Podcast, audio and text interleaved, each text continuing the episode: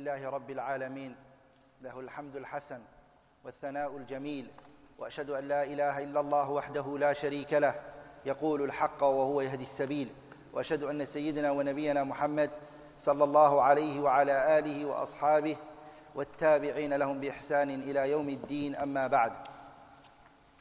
إن شاء الله تعالى today our dawrah al-ilmiya starts and inshallah ta'ala we're going to start the dawrah ilmiya with the kitab uh, العلم written by Sheikh Salih ibn Abdullah ibn Muhammad al-Usaymi حفظه الله تبارك وتعالى ورعاه And after we finish that kitab, we will go for the kitab منظومة الفقهية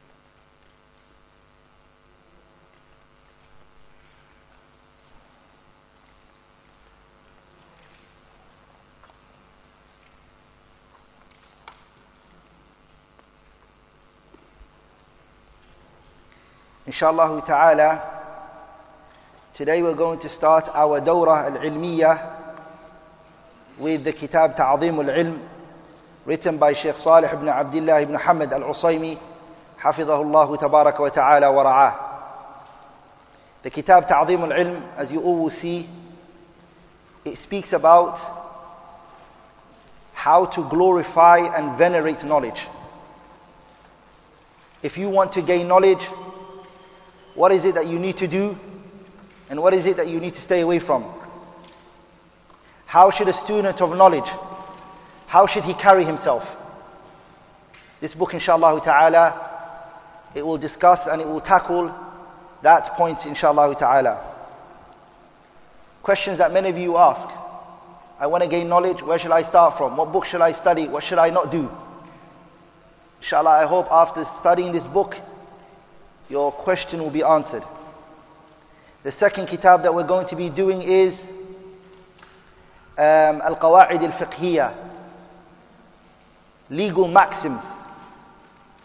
Principles that if you memorize, fiqh will become very easy for you. That the many fiqh issues that you hear about, you can bring it back to it, inshallah ta'ala.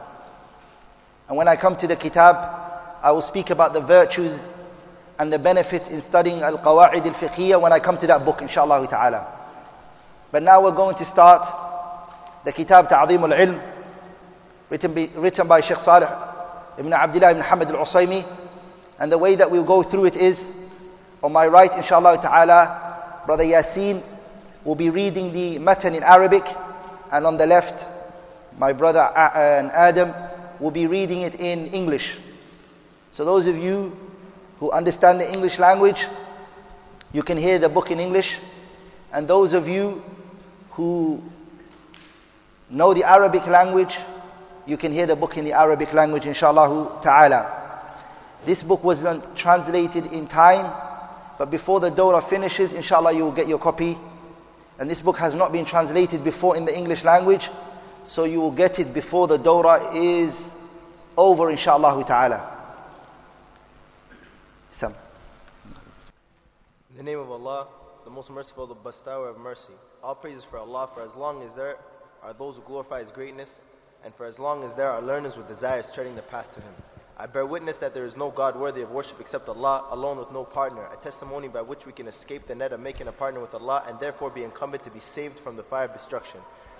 I bear witness that Muhammad وسلم, is a slave and messenger. His Lord sent him with guidance and the religion of truth to make it manifest over all other religions, even if the disbelievers hate it. He conveyed his message and delivered it, and rendered his trust and made it plain. Through his propagation, the clearest of proofs were set out, and through his clarification, false notions and arguments were rebutted.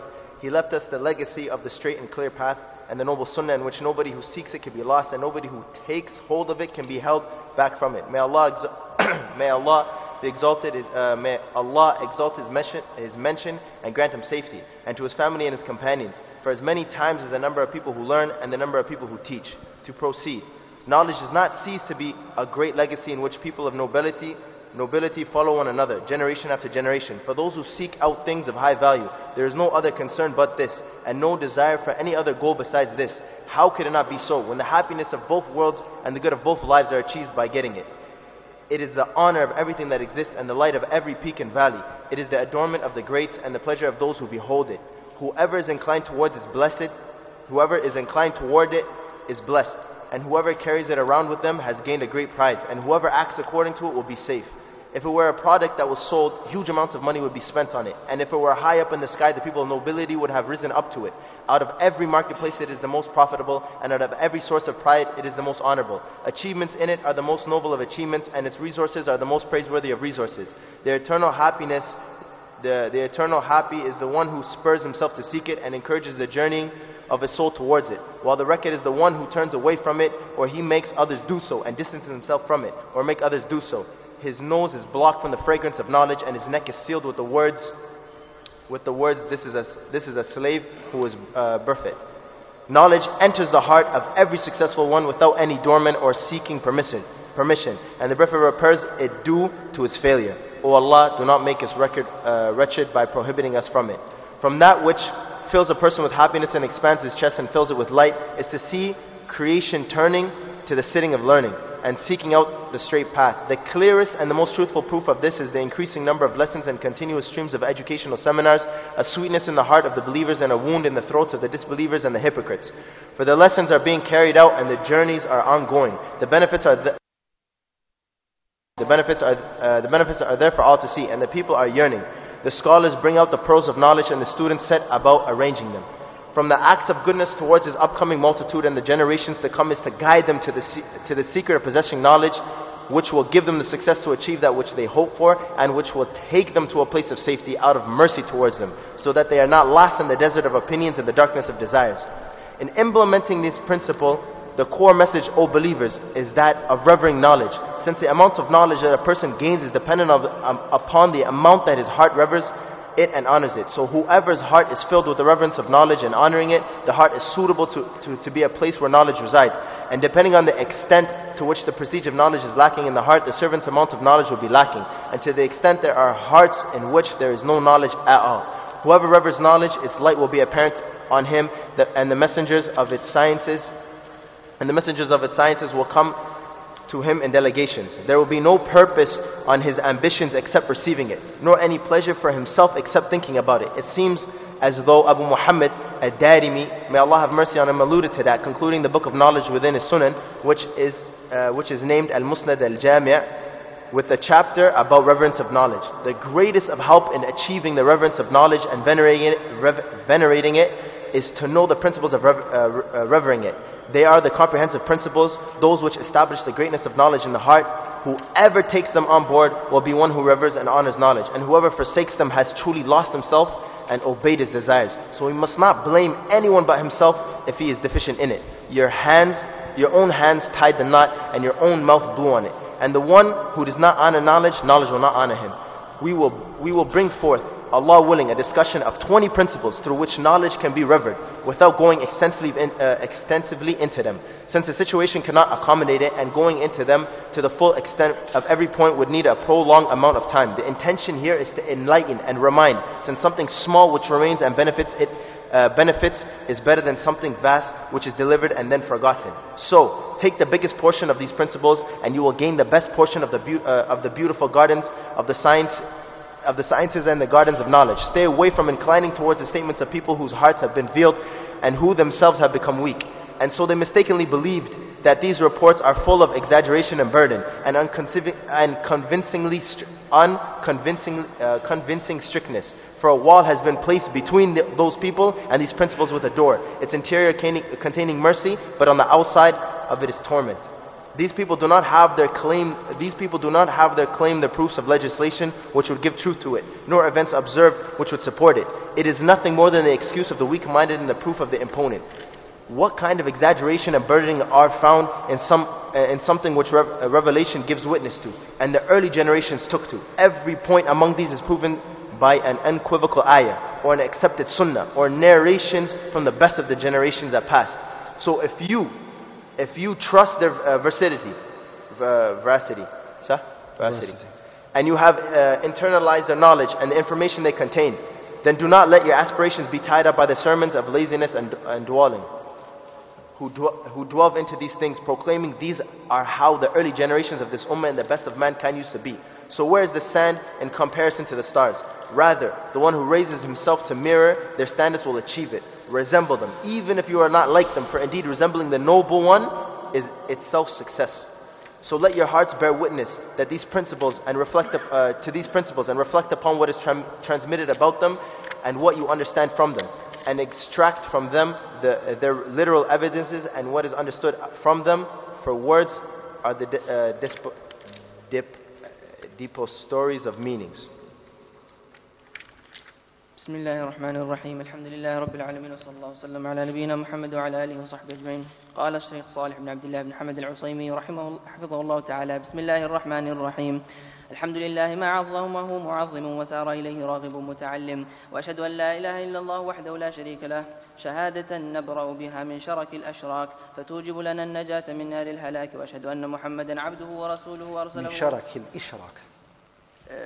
من شرك الإشراك فتوجب لنا النجاة من نار الهلاك وأشهد أن محمدا عبده ورسوله أرسله ربه بالهدى ودين الحق ليظهره على الدين كله ولو كره المشركون. فبلغ رسالته وأداها وأسلم أمانته وأبداها. انتصبت بدعوته أظهر الحجج واندفعت ببيناته الشبهات واللجج. فورثنا المحجة البيضاء والسنة الغراء لا يأتي لا يتيه فيها ملتبس ولا يرد عنها مقتبس صلى الله عليه وسلم وعلى آله وصحبه عدد من تعلم وعلم أما بعد The author رحمه الله تعالى Sheikh Salih ibn Abdullah ibn Hamad al-Usaymi he started his kitab as the scholars always did he started his kitab with the basmala he said Bismillahir Rahmanir Rahim the, starting with the basmala when you're writing a letter The scholars they mention there are two evidence. The first evidence is the Prophet used to do that. And the Quran started with it. If you look at the Quran, Allah starts the surahs of the Quran except one, which one surah? Surah to Tawbah, the Basmala is not in there. Every other surah in the Quran, what does it start with? It starts with Bismillah. So, and the Prophet wasallam, whenever he would send a letter, he would write at the top, Bismillahir Rahmanir Rahim. So when you're sending an email, it's ideally good to write at the top, Bismillahir Rahmanir Rahim. The second evidence that they mention is the hadith which the scholars differ on its authenticity and their strongest opinion is that it's weak. كل أمر ديبان لا يبدأ فيه ببسم الله فهو أبتر. Any matter in which the basmala is not started with is a what? It's a deficient thing. Meaning it hasn't fully been done. If you do not start with the basmala in a matter, you have not given it justice. That hadith is weak. So the hadith qawliya is weak, like in the hadith fi'liya, meaning the Prophet's action of starting with Bismillah is what? It's authentic. Number two, he started with hamdalah. He said, Alhamdulillahi ma'azamahu mu'azzimun. The third thing he mentioned is the Shahada bil Wahdaniyah.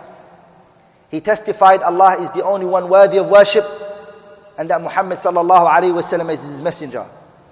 And the fourth thing that he did was he sent salutation on who? On the messenger sallallahu alayhi wasallam. Salutation is what? Salah. What does salah mean? According to the strongest opinion, is that salah means thana'ullahi fi mala'il a'la. Allah praises the Messenger sallallahu alayhi wa sallam where? High above. And this is the qawl of Abu Aliya. Bukhari narrated, narrated in his Sahih mu'allaqan bi sighat al-jazm. Bukhari narrated it without a chain, but it's authentic. That the word sallallahu, when we say it, means Allah praising the messenger where? High above. Alayhi salatu wasalam. Then the author, rahimahullah, he mentioned that Allah subhanahu wa ta'ala sent Nabiullah Muhammad with two things. Bil huda wa deen al haq. Huda means what? Beneficial knowledge. And deen al haq, what does it mean? Al amal al salih. Allah sent Muhammad sallallahu alayhi wa with beneficial knowledge and righteous actions. And this is taken from the ayah, هو الذي أرسل رسوله بالهدى ودين الحق ليظهره على الدين كله. Nabi Allah Muhammad, he came with those two. What were the two things that he came with? Beneficial knowledge and righteous actions. And he also mentioned that through the Prophet sallallahu alaihi wasallam's da'wah, the truth became clear. And the falsehood what? The falsehood perished. Or it was destroyed. The falsehood was destroyed through the Messenger sallallahu alaihi wasallam his da'wah. Also the author mentions that the Prophet sallallahu alaihi wasallam he left us on a clear-cut path, a clear path. تركنا على المحجة البيضاء. The messenger left us on a clear path. ليلها كنهارها لا يزيغ عنها إلا هالك. Its day, sorry, its night is like day. There's no night on this path. It's clear. The Prophet left the companions upon what? Clarity. Abu Dhar, what did he say? لقد توفي رسول الله صلى الله عليه وسلم وما طائر يقلب جناحيها إلا ذكر منه علما. He said that the Prophet died and there was no bird that flapped its wing, that flew, except that he told us something about it. Meaning he taught us everything. عليه الصلاة والسلام. ولذلك in Hajjat al-Wada' what did he say to the people? Did I convey the message to you, O people? He said to them. And they said to him, yes, you did. And then he said, Allahumma fashhad, O Allah, witness that I've conveyed the message. So he conveyed everything to us, alayhi salatu wasalam. And he made sure there's no ambiguity. That everything is clear. That you can understand. And then the author said, Amma ba'du, to proceed. The word Amma ba'du, it's a bedel from the word Mahma yakun min amrin. Amma ba'du is taking the place of what? Mahma yakun min amrin. Whatever the matter may be. And then the person is moving on to the second point. So whenever you see Amma ba'du, Amma ba'du, what does it mean? it means whatever I have said, I am now moving on to something else. The scholars, they differed. Who was the first person to say it? They differed. Who was the first one to say Amma Ba'du? And some of the scholars, they say the first person to say Amma Ba'du was Dawood. Because Allah said in the Quran, وَآتَيْنَا We gave Dawood فَصْلَ الْخِطَابِ And they said فَصْلَ الْخِطَابِ means he was able to distinguish between things. And the Amma Ba'du, what does it do? It distinguishes from the introduction to the book. Because all of this he was saying was the what? It was the introduction.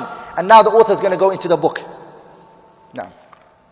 فلم يزل العلم إرثا جليلا تتعاقب عليه الأماثل جيلا جيلا ليس لطلاب المعالي هم سواه ولا رغبة لهم في مطلوب عداه وكيف لا وبه تنال سعادة الدارين وطيب العيشين The author rahimahullah here says that knowledge was inherited جيلا بعد جيل generation after generation Nabi Muhammad sallallahu alayhi wa sallam he taught the companions and they took it from him and the tabi'een they took it from the sahabas knowledge was inherited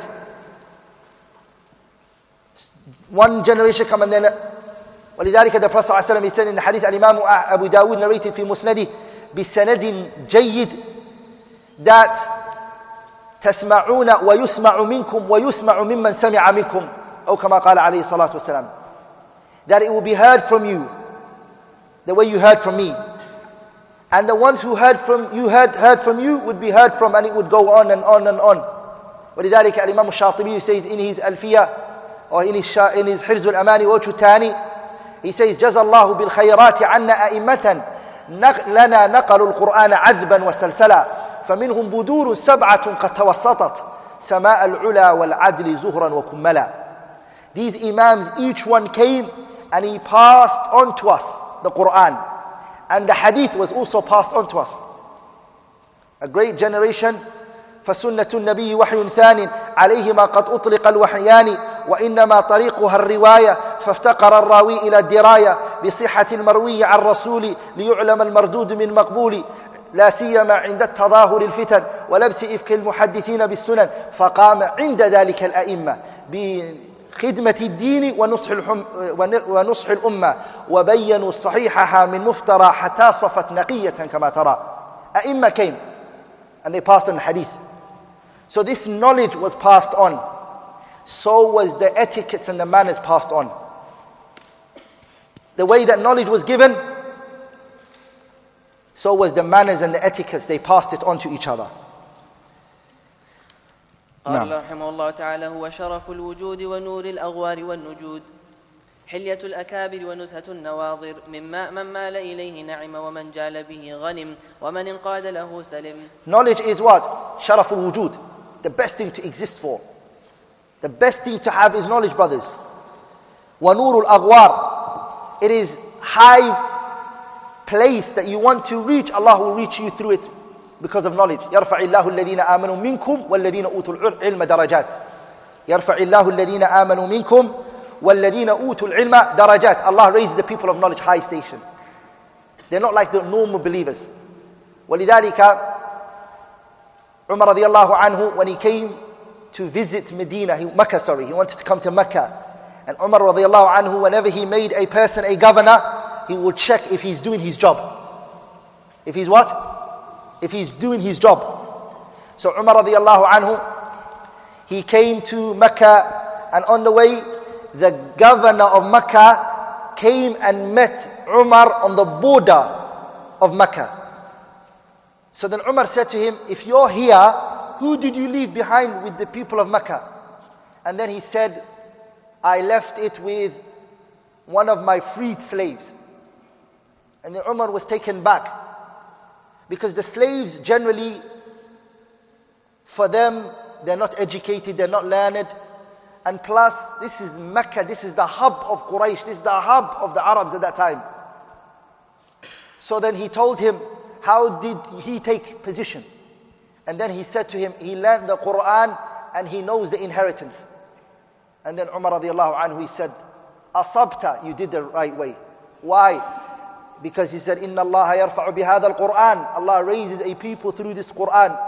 وَيَضَعُ بِهِ آخَرِينَ And another group of people, Allah humiliates them because of this Quran. So this man got risen, taken up because of what? Because of knowledge, because of the knowledge of the Quran. And in the Quran, it raises the people who hold on to it and the people who come with it. And anyone who gives importance to knowledge, it will give uh, that person greatness. Naam. If knowledge was a merchant, if knowledge was taken to the market and it was a product that was sold, it would have been the most expensive thing. Naam. أو صعد في السماء لسمت إليه نفوس- الكرام. هو من المتاجر أربحها وفي المفاخر أشرفها أكرم المآثر مآثره وأحمد الموارد وأحمد الموارد موارده فالسعيد من خص نفسه عليه وحث ركاب روح روحه إليه وشق والشقي من زهد فيه أو زهد وأبعد عنه أو بعد أنفه بأريج العلم مزكوم وختم وختم القفا هذا عبد محروم والعلم يدخل قلب كل موفق من غير بواب ولا استئذان ويرده المحروم من خذلانه لا تشقنا اللهم بالحرمان The Shaykh rahimahullah brings a poetry from Imam Ibn al-Qayyim, which is العلم يدخل قلب كل موفق من غير بواب ولا استئذان ويرده المحروم من خذلانه لا تشقنا اللهم بالحرمان Knowledge enters the heart of everybody. Knowledge, it's not for a group of people and not for another group of people. Everyone can gain knowledge. Like, and guess what can stop a person from gaining knowledge? Because of an evilness inside him. Because of corruption in you, that's what's preventing you from gaining knowledge. وَالْعِلْمُ يَدْخُلُ قَلْبَ كُلِّ مُوَفَّقٍ everybody Allah places and allows knowledge to enter their hearts. And it will en- enter their hearts if they're a muwaffaq. Allah wants to give them the ability. والعلم يدخل قلب, قلب كل موفق من غير بواب ولا استئذان without any security guard or somebody it just flow into your heart but then the person what can prevent him from it is that there are obstacles there sins ولذلك الإمام الشافعي what did he say about his when he went to his teacher وكيع بن جراح الرؤاسي he said شكوت إلى وكيع بسوء حفظي فأرشدني إلى, إلى ترك المعاصي وقال إن العلم نور ونور الله لا يهدى لعاصي I went to my teacher Waqi' and I told him about what's happening to my memorization is decreasing, it's going less. I'm not able to memorize as much as I used to. And then Imam uh, Waqi' ibn Jarrah said to him that knowledge is light. And if there are sins in your heart and disobedience, it can't enter your heart. وإن مما يملأ النفوس سرورا ويشرح الصدور ويمده, ويمده نورا وإقبال إقبال الخلق على مقاعد التعليم وتلمسهم صراطه المستقيم The Shaykh Rahimahullah is saying one of the things that brings joy is to see the people coming to seek knowledge, sitting down and learning. This is one of the things that brings happiness. And it brings what? Joy. That when people are seeking knowledge, you know why? Because this deen is going to carry on. وأدل دليل وأصدقه تكاثر الدروس العلمية وتوالي الدورات التعليمية حلاوة في قلوب المؤمنين وشجا في حلوق الكفرة والمنافقين. فالدروس معقودة والركب معكوفة والفوائد شارقة والنفوس تائقة. والأشياخ الأشياخ ينثلون درر العلم والتلامذة ينظمون عقده. وإن من الإحسان إلى هذه الجموع الصادقة والأجيال الواعدة وإرشادها إلى سر حيازة العلم الذي يظفر, يظهر الذي يظفرها بم- بمأمولها ويبلغها مأمنها رحمة بهم من الضياع في صحراء الآراء وظلماء الأهواء. وإعمالا لهذا الأصل جمل الحديث جمل الحديث أيها المؤمنون على تعظيم العلم عن تعظيم العلم فإن حظ العبد من العلم موقوف على حظ قلبه من تعظيمه وإجلاله فمن امتلأ قلبه بتعظيم العلم وإجلاله صلح أن يكون محلا له وبقدر نقصان صالح أن يكون محلا له. Does it say صالح for you? Mm, صحيح, both ways you. صلح أن يكون محلا له وبق- وبقدر نقصانها هيبة العلم في القلب ينقص حظ العبد منه حتى يكون من القلب قلب ليس فيه شيء من العلم. فمن عظم العلم لاحت أنواره عليه ووفدت رسل فنونه إليه. ولم يكن لهمته غاية إلا تلقيه ولا لنفسه لذة إلا الفكر فيه وكأن أبا محمد الدارمي الحافظ لمح هذا المعنى فختم كتاب العلم من سننه المسمى بجامع بالمسند الجامع بباب في إعظام العلم The Shaykh is saying here that one of the things that are required for a person to gain knowledge is to respect knowledge, to glorify knowledge, to venerate knowledge. If you don't even see no value for knowledge and you don't respect knowledge and you don't give importance to knowledge, then you're not going to take it. So this book, is, the whole purpose for it is to show you the value and the station of knowledge. And where did he take this from? Where did the Shaykh take this from to call his book Ta'zimul Ilm, venerating and glorifying knowledge? He took it from the noble Shaykh Aba Muhammad Ad-Darimiyu. Abu Aba Muhammad Ad-Darimi's name, name is Al-Fadl ibn Bihram, rahimahullah ta'ala. He died the year 255 Hijriya and was born 181. He died 255. Al-Fadl ibn Bahram, rahimahullah, Abdullah ibn Abdul Rahman ibn Fadl ibn Bahram. نعم. وأعون شيء على الوصول إلى إعظام العلم وإجلاله The مع Shaykh here he says وأعون شيء على الوصول إلى إعظام العلم. This term وأعون that the Shaykh is using grammatically is incorrect. أما صرفيا is incorrect. Morphologically the Shaykh this is not correct. لأن the word أعون it comes from the the term أعانة and أعانة to make it into اسم تفضيل أعون it either has to come على القياس or it has to be heard from the Arabs. قياس mean قياس الصرفيين the way the, the علماء الصرف place it. The علماء الصرف do not make أعانة ismu tafdil a'wan. They don't do that. So as for the isti'mal, the Arabs using it like that would be the only option for the sheikh.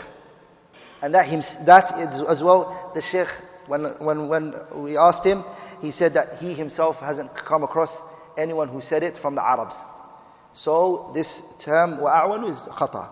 He should have said, um, for example, وأشهد عون مثلا وأشهد وَأَشْهَدُ عَوْنٍ مثلا. That would have been better. Now. And this shows us something, Al-Kamalu Lillah. The only book you will find no mistakes in is whose book? The Quran. Every other book you find something in there. Allah subhanahu wa ta'ala's book is the only one that's meant to not have no mistakes. And no one could do ta'qib of it. And no one can correct it. Naam. وأعون شيء على الوصول إلى عظام العلم وإجلاله معرفة معاقد تعظيمه وهي الأصول الجامعة المحققة لعظمة العلم في القلب. لعظمة العلم. لعظمة, لعظمة العلم في القلب. فمن أخذ بها كان معظما للعلم مجلا له ومن ضيعها فلنفسه أضاع ولهواه أطاع. فلا يلومن إن فتر عنه إلا نفسه. يداك أو كت وفوك نفخ ومن لا يكرم العلم لا يكرمه العلم. وسنأتي بالقول بإذن الله على عشرين معقدا يعظم بها, يعظم بها العلم يعظم بها العلم. من غير بسط لمباحثها فإن المقام لا يحتمل. والإتيان على على غاية كل معقد يحتاج إلى زمن مديد. والمراد هنا التبصرة والتذكير. وقليل يبقى فينفع خير من كثير يلقى فيرفع. فخذ من هذه المعاقد بالنصيب الأكبر تنل الحظ الأوفر من رياض الفنون وحدائق العلوم. وإياك والإخلاد إلى مقالة قوم حجبت قلوبهم وضعفت نفوسهم فزعموا أن هذه الأحوال غل غلو وتنطع وتشدد غير مقنع. فقد ضرب بينهم وبينها بسور له باب باطنه فيه الرحمة وظاهره من قبله العذاب. فليس مع هؤلاء على دعواهم على دعواهم من أدلة الشرع ما يصدقها ولا من شواهد الأقدار ما يوثقها.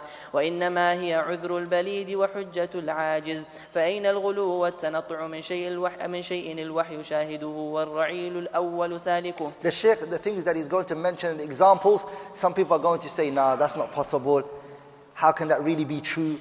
He's going to bring quotes from the Salaf, actions that the Salaf did. Like for example, he's going to bring the story of Khatib al-Baghdadi, reading for example Sahih al-Bukhari in three sits. The whole of Sahih al-Bukhari. You're going to be shocked, you're going to be like, can this really even happen? Huh? Or you hear مثلا the Salaf finish the Quran twice a day. The whole Quran. You're going to say, no, no, this is impossible. So the Shaykh is trying to say that the person, when they generally belittle these things, it's due to what? I remember I asked him one time, Shaykh Salih ibn Abdullah ibn Hamad al-Usaymi, this issue. I said to him, Shaykh, you know, a person who, uh, the Aimat al-Salaf, sometimes it was transmitted from them, they finished the Quran twice, and you know, I tried it, and it, it doesn't seem possible for me. And he goes, Naam, if they like you, they won't. Uh, if they like you and you compare yourself to Shafi'i and Abu Hanifa and these are imma, na'am. But if you look at them, who they were, and their iman and their quwwatul yaqeen and their, their na'am. So these things that the Shaykh is mentioning, they're not tanattu and ghulu. Extremism and, and ex the excessiveness in the Salaf when they were doing these things. Rather, this was normal at their time.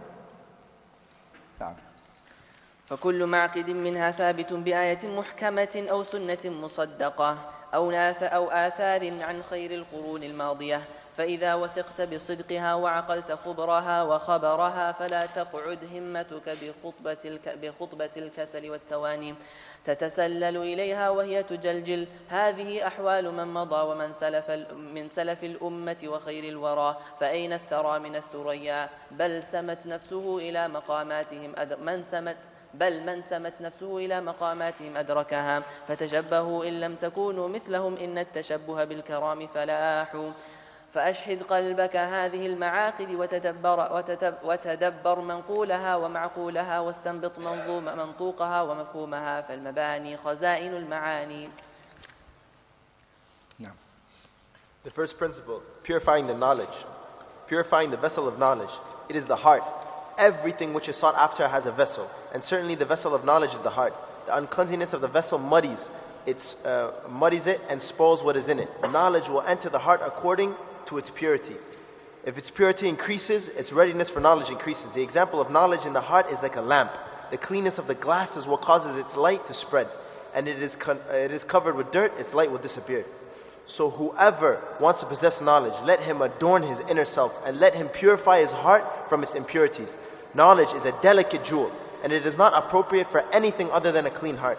The, pure, the purity of the heart goes back to two great principles. Firstly, purifying it from impurity of false notions. Secondly, purifying it from the impurity of desires. Since the purification of the heart is of such great importance, the Prophet ﷺ commanded it to be done from the very beginning of his call, based on the statement of Allah the Exalted in Surah Al-Muddathir, the translation of which is, and purify your garment. This is based on the interpretation of those who say that the meaning of garments is the inner self, and it is a good opinion, which has been derived in a sound way. If you are shy, if you are, if you are shy, that a created being like you should see your dirty clothes, then be shy of Allah looking at your heart while there is a rancor, affliction, sins and faults in it.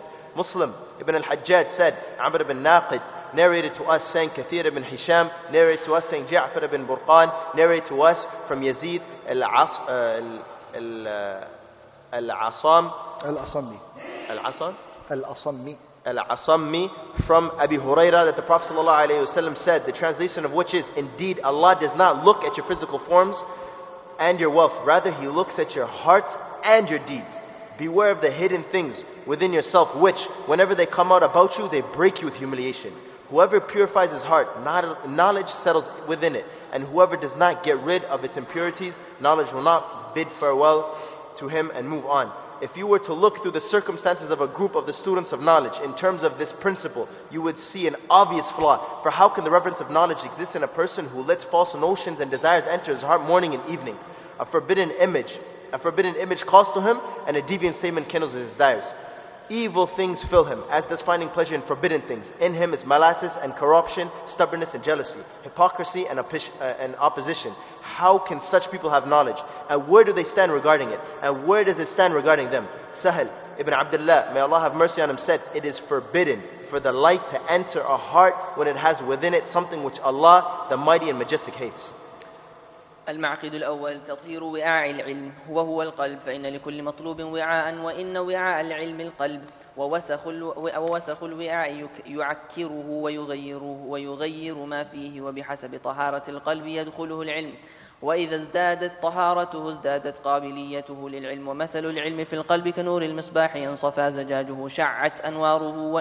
وإن لطخت الأوساخ كسفت أنواره. فمن أراد حيازة العلم فليزين باطنه ويطهر قلبه من نجاسته فالعلم جوهر لطيف لا يصلح إلا للقلب النظيف. The author rahimahullah now goes into knowledge. Where does it settle? Where does knowledge go? This is the first chapter. The knowledge goes to the heart. The heart needs to be cleaned. If you want to pour honey into a cup, what do you first have to do? Clean the cup. If it happens that you do pour the honey in the cup and there's something bad inside the cup, even the honey won't taste pure honey. Will it? Will it taste good? No, it won't. So you have to clean the cup before you try to pour the honey. The honey here is what? Knowledge. And the cup is what? It's your heart. So you need to clean your heart. Clean it from the two types of illnesses that the Shaykh is going to mention. وطهارة القلب ترجع إلى أصلين عظيمين أحدهما طهارته من نجاسة الشبهات والآخر طهارته من نجاسة الشهوات. There are two illnesses that affect the heart. Doubt and desires. These are the two illnesses that you need, you need to cure from your heart. If you want to gain knowledge, if you want to understand Allah's religion, this heart has to be clean. From what? Shahawat. Desires. Get rid of it. The desires are what? Al-kaba'ir al-saghair. Major and minor desires. And the shubuhat are what? Al-kufr wal-bid'ah. Disbelief and innovation. You need to make sure your heart is cleansed from that. Or else, There's an obstacle from, from knowledge entering your heart. There's an obstacle there. It's blocked. That's why you're suffering for those many years. You've been trying to learn the Quran or you've been trying to gain knowledge. You couldn't because one of these are in your heart. The Shaykh says, ولما لطهارة القلب من شأن عظيم أمر بها النبي صلى الله عليه وسلم في أول ما أمر في قوله تعالى في سورة المدثر وثيابك فطهر The Shaykh here, he says, Nabiullah Muhammad sallallahu alayhi wasallam, when he became a prophet, what was the first command that was given to him? One of the first command, one of the early commands that were given to him was with thiyabaka fatahir, purify your what? The word thiyab has three tafsir. With thiyabaka, there are three tafsir.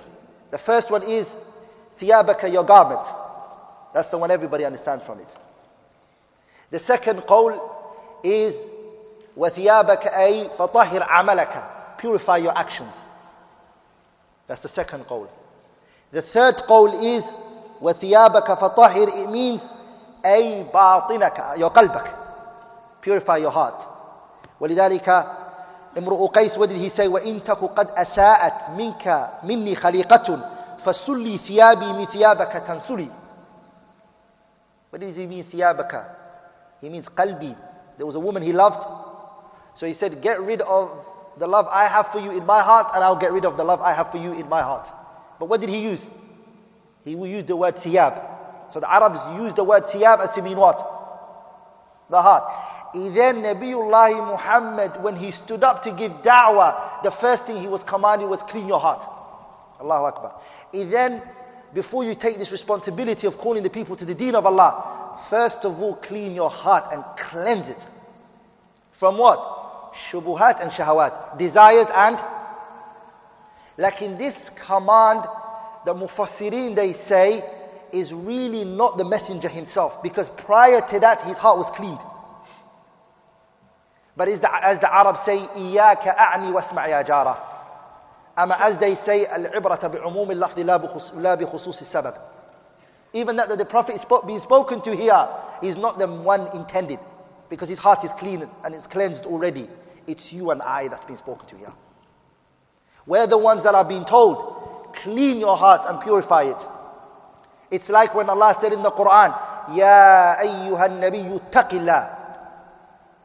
The taqwa for the Prophet ﷺ is hasil. He has nubuwah. Are you with me, brothers? Which is a station higher than that. Are we all together? We'll stop now, inshallah ta'ala, for the prayer, inshallah ta'ala, and then we'll carry on after the salah, inshallah ta'ala.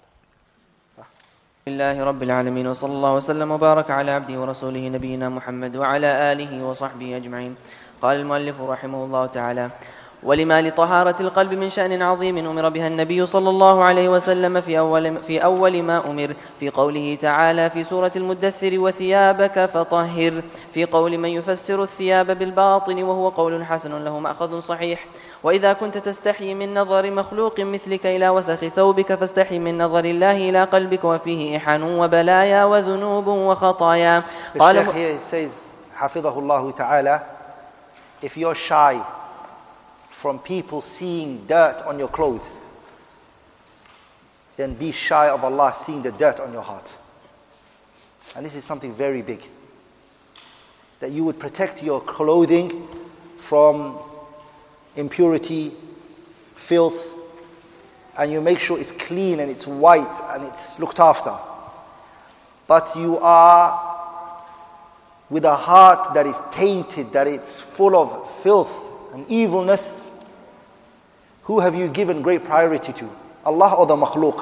Allah says in the Quran, سبحانه وتعالى يستخفون من الناس ولا يستخفون من الله وهو معهم إذ يبيتون ما لا يرضى من القول they are considerate about the affairs of the people. What will the people say? What will the people do? Ah, I shouldn't do this in front of the people. But when it comes to Allah, He doesn't care. ولذلك the Messenger صلى الله عليه وسلم he said in the hadith Al-Imam al-Tabarani, Al-Imam al-Tabarani narrated in his Mu'jam that they are going to come uh, the day of judgment a people who have righteous deeds as big as the mountain of Tahama. يجعلها الله عز وجل هباء منثورا Allah is going to make that deed null and void. It's going to destroy it all. So the Sahabas, they were shocked. They said, Ya Rasulullah, are those people believers? Are they Muslims? Because the reason why the companions asked that question is because the ones who Allah told us that is going to nullify their deeds is the disbelievers. وَقَدِمْنَا إِلَى مَا عَمِلُوا مِنْ عَمَلِ فَجَعَلْنَاهُ فَجَعَلْنَاهُ هَبَاءً Like in the mu'mineen, Allah said about them, أُولَٰئِكَ الَّذِينَ نَتَقَبَّلُ عَنْهُمْ أحسن ما عملوا ونتجاوز عن سيئاتهم في أصحاب الجنة وعد الصدق الذي كانوا يوعدون The righteous people, Allah accepts their good deeds. The believers. So the Sahabas, they said, are these people whose righteous deeds is going to be nullified, are they not Muslims? The Prophet said, yes, they're Muslims. يصلون كما تصلون They pray the way you pray. ويصومون كما تصومون And they fast the way that you guys fast. ولهم الحظ من الليل They even do قيام الليل. What's the problem?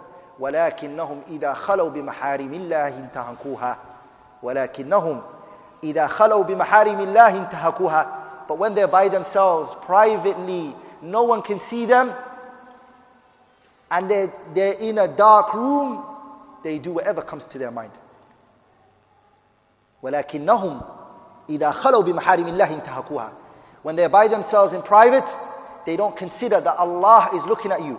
Are you going to make Allah أهون الناظرين إليك? The lowest of those who look at you? Are you really going to make the angels write those filthy words that are coming out of your mouth? But you wouldn't say that in front of the respected person in your community. You would not say that in front of your parents. So this is a problem, which is that the person is more considerate about their outer appearance and the way they, they look from outside, but really doesn't work hard on his inner essence, his qalb and his heart. And this goes against what Allah Ta'ala commanded the messenger, وَثِيَابَكَ فَطَهِرْ. نعم.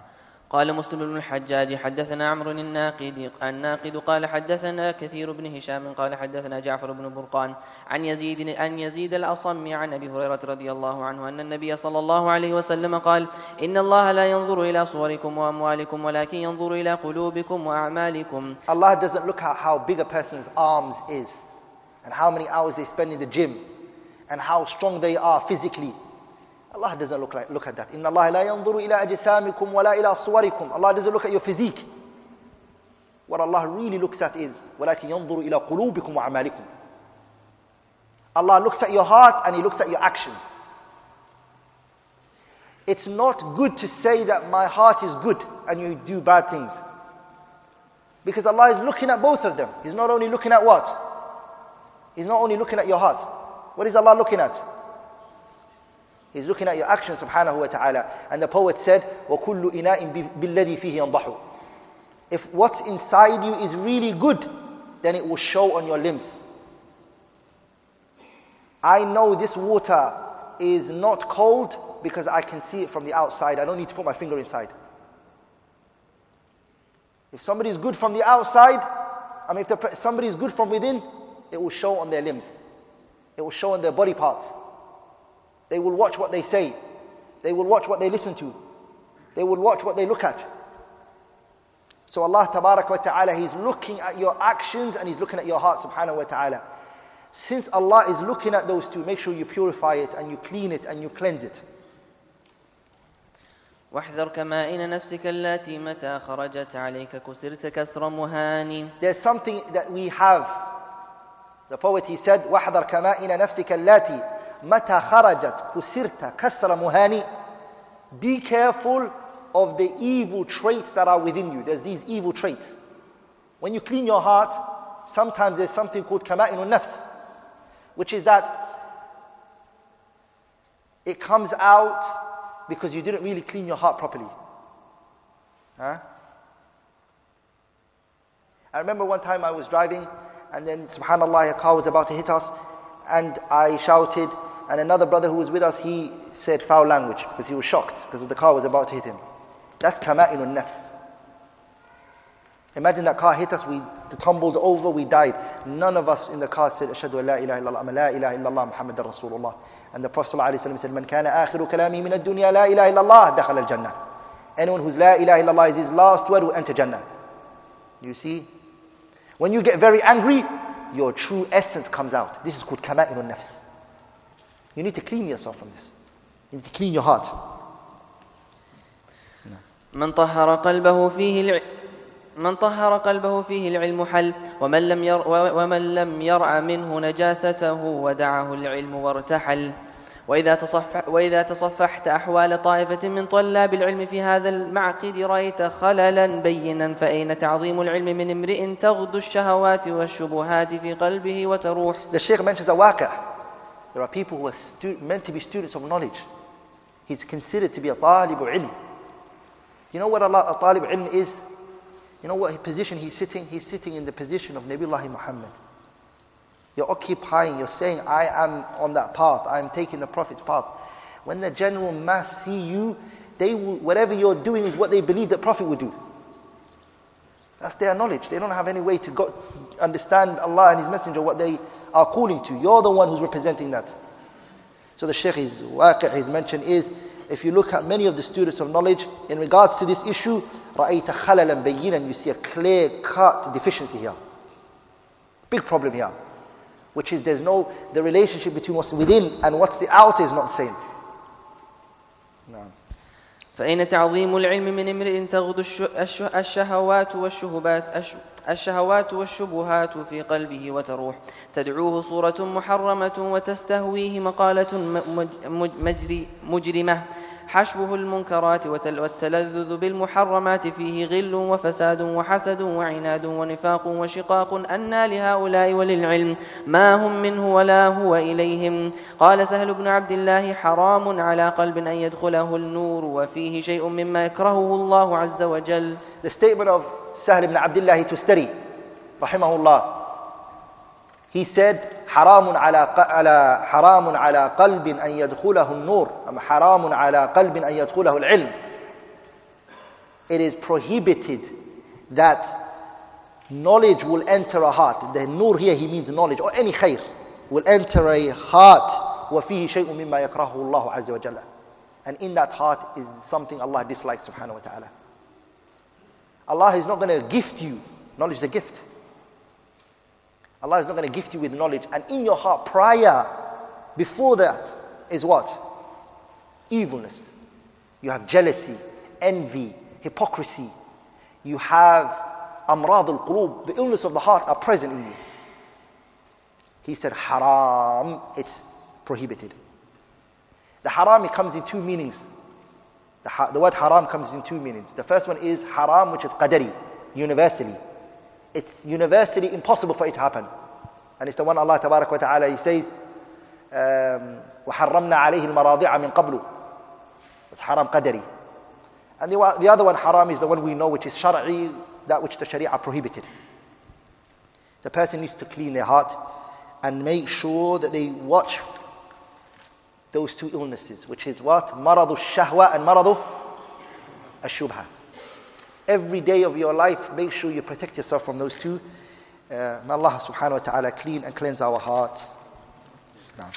المعقد الثاني إخلاص النية فيه إن إخلاص الأعمال أساس The Shaykh rahimahullah, he now goes into Al-Ma'qid al-Thani, the second chapter. What does ikhlas mean? The Shaykh has a line of poetry himself. He said, ikhlas means إخلاصنا لله صف القلب من إرادة سواه فاحذر يا فطن. Ikhlas is what you're doing and what you're coming with is all for Allah's sake subhanahu wa ta'ala. You have no other hidden agenda. You don't have no other motive. All you're doing is irda'ullahi to please Allah Azza wa Jalla. So this is the second, which is the student of knowledge needs to come with sincerity, ikhlas. المعقد الثاني إخلاص النية فيه إن إخلاص الأعمال أساس قبولها وسلم وصولها. قال تعالى وما أمروا إلا ليعبدوا الله مخلصين له الدين حنفاء. وقال البخاري في الجامع المسند الصحيح ومسلم والمسلم في المسند الصحيح واللفظ للبخاري قال حدثنا عبد الله بن مسلمة قال أخبرنا مالك عن يحيى بن سعيد عن محمد بن إبراهيم عن علقمة عن عمر رضي الله عنه أن رسول الله صلى الله عليه وسلم قال الأعمال بالنية ولكل امرئ ما نوى وما سبق من سبق ولا وصل من وصل من السلف الصالحين إلا بالإخلاص لله رب العالمين The Shaykh brought two evidences, the need and the importance of sincerity. The first one is the ayah in Surah Al-Bayyinah, where Allah Tabarak wa Ta'ala, He says, وَمَا أُمِرُوا إِلَّا لِيَعْبُدُوا اللَّهَ مُخْلِصِينَ لَهُ الدِّينَ They were not commanded except to worship Allah with what? Sincerity. We were commanded to do that. Ikhlas in everything that we do and we say. And also he brought the se- second, which is a hadith, Al-Imam al-Bukhari narrated in his Sahih.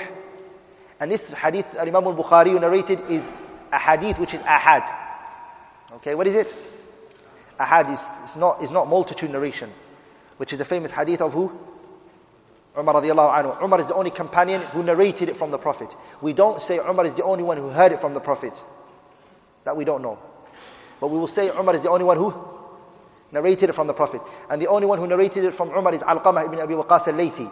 And the only one who narrated from Alqamah is Muhammad Ibrahim al-Taymi. And the only one who narrated from Muhammad Ibrahim al-Taymi is Yahya ibn Sa'id al-Ansari. From Yahya ibn Sa'id al-Ansari, the hadith became 200. Ibn Rajab mentions that in his kitab Jami' al-Ulum wal-Hikam. 200 people narrated from who? Yahya ibn Sa'id al-Ansari. It became big and large in number after that. And that hadith is, إِنَّمَا الْأَعْمَالُ Verily every action is what is intended from it. Now, and the Shaykh then said, وَمَا سَبَقَ مَنْ سَبَقَ The ones who reached did not reach. And those who attained did not attain what they attained. إِلَّا بِالْإِخْلَاصِ because of sincerity. Those people that you're looking at, Imam Malik, Ahmad ibn Hanbal, Abdurrahman ibn Mahdi, these great Imams, they didn't reach where they reached except what? Except with sincerity. ولذلك some of the scholars they said Abu Bakr did not pass the other companions because of extra ibadat in which Abu Bakr came with. Ibn Taymiyyah said this. Except because of something that was in the heart of Abu Bakr that they could not reach. Are you with me, brothers? Wallahi, when you come with sincerity, Allah prevents evil from you. He protects harm from you. He protects even the fitan, shahawat, and shubuhat. Allah protects you from it. Allah said about Nabiullah Yusuf, when woman presented herself to him, and she wanted her Yusuf to do haram with her, Allah tabarak wa ta'ala, He says, كَذَلِكَ لِنَصْرِفَ عَنْهُ السُّوءَ وَالْفَحْشَاءَ إِنَّهُ مِنْ عِبَادِنَا الْمُخْلَصِينَ Because Yusuf was from the sincere slaves of ours, we prevented him from the fitna of this woman. Didn't Allah do that subhanahu wa ta'ala? Allah tabarak wa ta'ala told us Iblis. He told Allah tabarak wa ta'ala, لَأُغْوِيَنَّهُمْ أَجْمَعِينَ All your creation, I'm going to misguide them. إِلَّا عِبَادَكَ مِنْهُمُ الْمُخْلَصِينَ Except the slaves who are what? Sincere. Those are the only ones I can't misguide. So sincerity, brothers, it plays a big role in our religion. قال أبو بكر المروذي سمعت رجلا يقول عبد الله al-Marudhi is Ahmad ibn Muhammad ibn al-Hajjaj. He took from Ahmad ibn Hanbal and Abu Bakr ibn Khalal took from him. And he died the year 200 and 275 Hijriya. Rahimahullah ta'ala. He has a kitab called Kitabul Wara. He has a kitab called what? Kitabul Wara. Wara is when a person stays away from something that's doubtful. Whether it's halal or haram, he doesn't know, so he stays away from it. قال أبو بكر المروذي سمعت رجلا يقول لأبي عبد الله يعني أحمد بن أحمد بن حنبل وذكر له الصدق والإخلاص فقال أبو عبد الله بهذا ارتفع القوم And Imam Ahmad, in his gathering, somebody was speaking about sincerity and truthfulness. They spoke about ikhlas and sidq. Ahmad was sitting there, rahimahullah ta'ala, and when he spoke about, when he spoke about it, he said, بِهَذَا ارْتَفَعَ الْأَقَوْمِ Because of this, the uh, great scholars were raised because of the ikhlas they came with. Like here, the Shaykh says, بِهَذَا And the هذا is a ism ishara which is mufrad, right? And here we're talking about qawm, right? People. So he should have said هؤلاء or something, صح? Ah. The هذا is going back to al-madhkur, not the, it's going to the word al-madhkur, the mentioned. And it's not going to the people. Ah, It's not going to, it's going back to the lafz al-madhkur. Huh? No. وإنما ينال المرء العلم على قدر إخلاصه والإخلاص في العلم يقوم على أربعة أصول بها تتحقق نية العلم للمتعلم إذا قصدها Now the author is going to mention what are the principles and the foundations in which sincerity stands on. Four. A poet, he c- brought them together. فلتقصد أربعة قبل ابتداء تعلم لكي تفوز بالهدى أولها الخروج من ضلال والثاني نفع خلق ذي الجلال وثالث الإحياء للعلوم والرابع العمل للمعلوم Those are the four. If you, if you want to come with sincerity, these are the four foundations that you need to come with when you're learning knowledge. So what does it mean to have sincerity in knowledge? It's four things. The Shaykh is going to mention all four inshallah. الأول رفع الجهل عن نفسه بتعريفها ما عليها من العبوديات وإيقافها على مقاصد الأمر والنهي Number one is رفع الجهل عن نفسك. Uplift from yourself ignorance. That's the first reason why you're learning knowledge. You're not, lear- you're not- you're not learning knowledge to prove somebody wrong or not. You're learning it number one for yourself.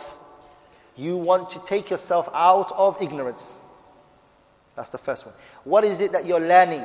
You're starting with the things which are fardu ayn, the obligatory things. Things that don't concern you, leave it. Ibn al-Qayyim used to say, he called that knowledge ilmul hal, the knowledge of this moment. What do you need now? الثاني رفع الجهل عن الخلق بتعليمهم وإرشادهم لما فيه صلاح الدنيا دنياهم وآخرتهم Once you've helped yourself and you've learned for yourself, then you say, who's, who's left? You look for the people now to help them. لكن فاقد شيء لا يعطيه One that doesn't have cannot give. If you don't have knowledge yourself, you haven't removed the ignorance from yourself, you can't benefit others nor teach others. So once you've taught yourself and you learned for yourself, then you can go and aid and support others, which is رفع الجهل عن الخلق, to uplift ignorance from others. That's the second reason why you learn knowledge. الثالث إحياء العلم وحفظه من الضياع reviving the knowledge. You need to revive the knowledge. Some knowledge is dying. No one's learning it. People don't want to study it anymore because it's complicated. Because it's, what are you doing? You're bringing it, you're giving it life. You're going, you're sitting down and you're studying it. Like in al-fara'id, inheritance. People are like, it's too long. I don't know if I want to study that now. Is that important? Do I need it? So what are you doing? You're going to it and you're studying it and you're giving it life. The fourth one is to implement the knowledge. And all of that is combined in that line of poetry. فَلْتَقْصِدُوا أَرْبَعَةً قَبْلَ ابْتِدَاء تَعَلَّمْ لِكَيْ تَفُوزَ بِالْهُدَى أَوَّلُهَا الْخُرُوجُ مِنْ ضَلَالِ That's the first one. والثاني نفع خلق ذي الجلال والثالث إحياء للعلوم والرابع العمل للمعلوم Those four. The Shaykh he has, the Shaykh he has his lines. What is his ones?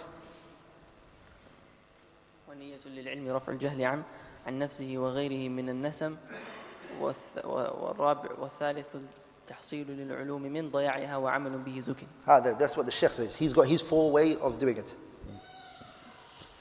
فالعلم شجرة والعمل مثمر والعمل ثمرة وإنما يراد العلم للعمل ولقد كان السلف رحمهم الله تعالى يخافون فوات الإخلاص في طلبهم العلم فيتورعون عن ادعائه لا أنهم لم يحققوه في قلوبهم Salaf, rahimahumullah, because they knew that sincerity stood on those four fo- foundations, they were scared to claim that they have sincerity. Because what would it mean if they say they have sincerity? That all of these four are intact, all of these four are present, they would not like to say it, so they would be scared. To say that فَيَتَوَرَّعُونَ عَنِ ادِّعَائِهِ To claim it, they will be very skeptical about it. They wouldn't like to. Even that though they came with it. صح؟ فهشام الدستوائي يق- الدستوائي يقول So Hisham ad-Dastawa'i, you can say it like that if you want to, which is fath of the ta, uh, the dal. You can say, um, sorry, the ta. You can say Dastawa'i, or you can place a dhamma on it and say Dasta, Dastuwa'i, if you want to. فهشام, الدس فهشام الدستوائي يقول والله ما أستطيع أن أقول إني ذهبت يوما أطلب الحديث أريد به وجه الله عز He وجل said, Wallahi, by Allah, I cannot say that I one day went out to seek knowledge for the sake of Allah. I can't say that. This great scholar, Abu Bakr Hisham ibn Abi Bakr al-Rabi'i, who died in 154 Hijriya, he said, I can't claim that. I cannot claim that I one day came out to learn, to learn for the sake of Allah. Because what is he talking about? He's talking about the four pillars of ikhlas. I can't claim all of that. وسئل الإمام أحمد هل طلبت العلم لله فقال لله عزيز ولكنه شيء حبب إلي فطلبته The Shaykh, if you go back to, he said, فهشام الدستوائي يقول يقول is a what type of verb? That's a side benefit. ها؟ فعل فعل مضارع. Is هشام الدستوائي present right now? Why did the Shaykh say يقول? If يقول is a فعل مضارع. Why didn't he say قال? He said. Hmm? Just think, this is food for thinking, huh? Hmm. This is called, the scholars, they call it حكاية الحالي. It's called حكاية الحال الماضية. It's a side benefit. هي تفضل. ومن ضيع الإخلاص فاته علم كثير وخير وفير وينبغي لقاصد السال لقاصد Al-Imam Ahmad السلامة was asked, did you seek knowledge for the sake of Allah subhanahu wa ta'ala? And then he said, to seek knowledge for the sake of Allah is very hard and it's rare. But Allah made me love knowledge. That's all he said. And we can say that Imam Ahmad is- sought knowledge for the sake of Allah because Allah made his knowledge spread. That's a dalil. Allah ta'ala, tabarak wa ta'ala after those years, Ahmad is still spoken about today. That's a sign of sincerity. But even then he shied to claim sincerity. Naam. ومن ضيع الإخلاص فاته علم كثير وخير وفير وينبغي لقاصد السلامة أن يتفقد هذا الأصل وهو الإخلاص في أموره كلها دقيقها وجليلها سرها وعلنها ويحمل على هذا التفقد شدة, شدة معالجة النية. قال سفيان الثوري قال سفيان الثوري ما عالجت شيئا أشد علي من نيتي لأنها تتقلب علي. بل قال سليمان الهاشمي ربما أحدث بحديث واحد ولي نية فإذا أتيت على بعضه تغيرت نيتي فإذا الحديث الواحد يحتاج إلى نيات. سليمان بن داود الهاشمي يسي سليمان بن داود الهاشمي هي تكفر من الإمام أحمد رحمه الله تعالى هي تكفر عبد الرحمن بن أبي زناد أن الإمام أحمد تكفر منهم سليمان بن داود الهاشمي He's saying in one gathering when I'm teaching, my intention keeps changing. In one gathering, my intention would keep changing. I have to keep fighting in one gathering to perfect my intention. المعقد الثالث جمع همة النفس عليه فإن شعث النفس إذا جمع على العلم التأم واجتمع وإذا شغل به وبغيره ازداد تفرقا وشتاتا وإنما تجمع الهمة على المطلوب بتفقد ثلاثة أمور أولها الحرص على ما ينفع فمتى وفق العبد إلى ما ينفعه حرص عليه ثانيها الاستعانة بالله عز وجل في تحصيله. إذا لم يكن عون من الله للفتى فأول ما يجني عليه اجتهاده. ثالثها عدم العجز عن بلوغ البغية منه. وقد جمعت هذه الأمور الثلاثة في الحديث الذي رواه مسلم بن الحجاج قال حدثنا أبو بكر بن أبي شيبة وابن نمير قال حدثنا عبد الله بن إدريس عن ربيعة بن عثمان عن ربيعة بن عثمان عن محمد بن يحيى بن حبان عن أبي هريرة رضي الله عنه أن النبي صلى الله عليه وسلم قال احرص على ما ينفعك واستعن بالله ولا تعجز. فمن أراد جمع همته على العلم فليشغل فيه نفس في نفسه شعل فليشعل في نفسه شعلة الحرص عليه لأنه ينفعه بل كل خير في الدنيا والآخرة إنما هو ثمر- ثمرة من ثمرات العلم وليستعن بالله عليه ولا يعجز عن شيء منه فإنه حينئذ يدرك بغيته ويفوز بما أمله The person who wants to gain knowledge, he has to bring his aspiration together. How does he do that? He comes with three things. The first one is al-hirsu ala ma yafa'uk. Strive to that which is going to benefit you. If you see something is not going to benefit you, don't busy yourself with it. Number two is al-isti'anatu billah. Ask Allah for help. إذا لم يكن لله إذا لم يكن لل إذا لم يكن لل- للفتى عون من الله فأول ما يجنيه عليه اجتهاده. If it isn't any, if you don't get help from Allah, the first thing that's going to destroy you is yourself. You are going to destroy yourself before anything else. So you ask Allah for help. Number three is you don't give up and you are consistent and continuous. Those three is the way to come with your aspiration when it comes to seeking knowledge. And he got it from the hadith of the Prophet ﷺ احرص على ما ينفعك واستعن بالله ولا ولا تعجز because it comes from the word عجز يعجز ولا تعجز قال الجنيد ما طلب أحد شيئا بجد وصدق إلا ناله فإن لم ينل كله نال بعضه. الجد بالجد والحرمان بالكسل فانصب تصب عن قريب غاية الأمل. فانهض بهمتك واستيقظ من الغفلة فإن العبد إذا رزق همة عالية فتحت له أبواب الخيرات وتسابقت إليه المسرات. فتحت له أبواب الخيرات. فتحت له أبواب الخيرات وتسابقت إليه المسرات. قال ابن القيم في كتاب الفوائد إذا طلع نجم الهمة في ظلام ليل البطالة ور- وردفه قمر العزيمة أشرقت أرض القلب بنور ربها ومن تعلقت همته بمطعم أو ملبس أو ماكل أو مشرب لم يشم, لم يشم رائحة العلم Here is the issue of your aspiration and really loving knowledge. Even when it's hard on you, just keep going. A person whose aspiration is what am I going to eat? What am I going to drink? This is not a person whose heart is open for knowledge. ولذلك the poet he said والجوع يطلط بالرغيف اليابس فعلى ما تكثر حسرتي ووساوسي والجوع hunger can be extinguished with a dry bread. Why are you busy with what big meal am I going to have or what good food am I going to eat? You can actually get rid of hunger just on a dry bread and water that you drink after it. And Imam al-Nawawi for 40, he died when he was 45. That's what he lived on. And he would only wait for a little food that his father would send him. Rahimahullah ta'ala. And look at the work that he left behind. So you wanting to have a lavish life, a glamorous life, and also wanting to learn, they don't go together. They don't go together. واعلم بأن العلم ليس يناله من همه في مطعم أو ملبس So the poet said, وَعْلَمْ know that a person ليس يناله, no one's going to gain knowledge من همه في مطعم أو ملبس. The one whose aspiration is what am I going to eat, what am I going to drink, he's not going to learn. فاحرص لتبلغ فيه حظا وافرا واهجر له, واهجر له طيب المنام وغلسي For what do you have to do? You have to get rid of your bed and leave it and push yourself. And whatever your nafs is calling you to, walk away from it. Now, وإن مما يعلي الهمة ويس- ويسمو بالنفس اعتبار حال اعتبار حال من سبق وتعرف همم القوم الماضين some people ask, I want my aspiration to become strong. I really want to be, fo- I want to learn.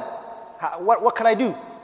What you can do is by reading the story of the, bio, the biography and the stories of the pious predecessors, as the Sheikh mentioned here. When you read their story, you'll be shocked. Why? Because they were born nine months. Wallahu akhrajakum min butuni ummahatikum la ta'lamuna shay'a. They came out of the womb of their mothers not knowing anything, just like you. And they became what they became. صح? فأبو عبد الله أحمد بن حنبل كان وهو في الصبا ربما أراد الخروج قبل الفجر إلى حلق الشيوخ فتأخذ أمه, أمه بثيابه وتقول رحمة به حتى يؤذن الناس أو حتى يؤذن الناس أو يصبحوا And Imam Ahmed, a young boy, he would want to go to the circles that would happen before Fajr. And his mother would grab him out of mercy and compassion. And she'll say, My son, wait for the adhan to happen. Wait, f- it's dark, you're, you're young. Wait a little bit. This is how eager he was for knowledge even when he was young.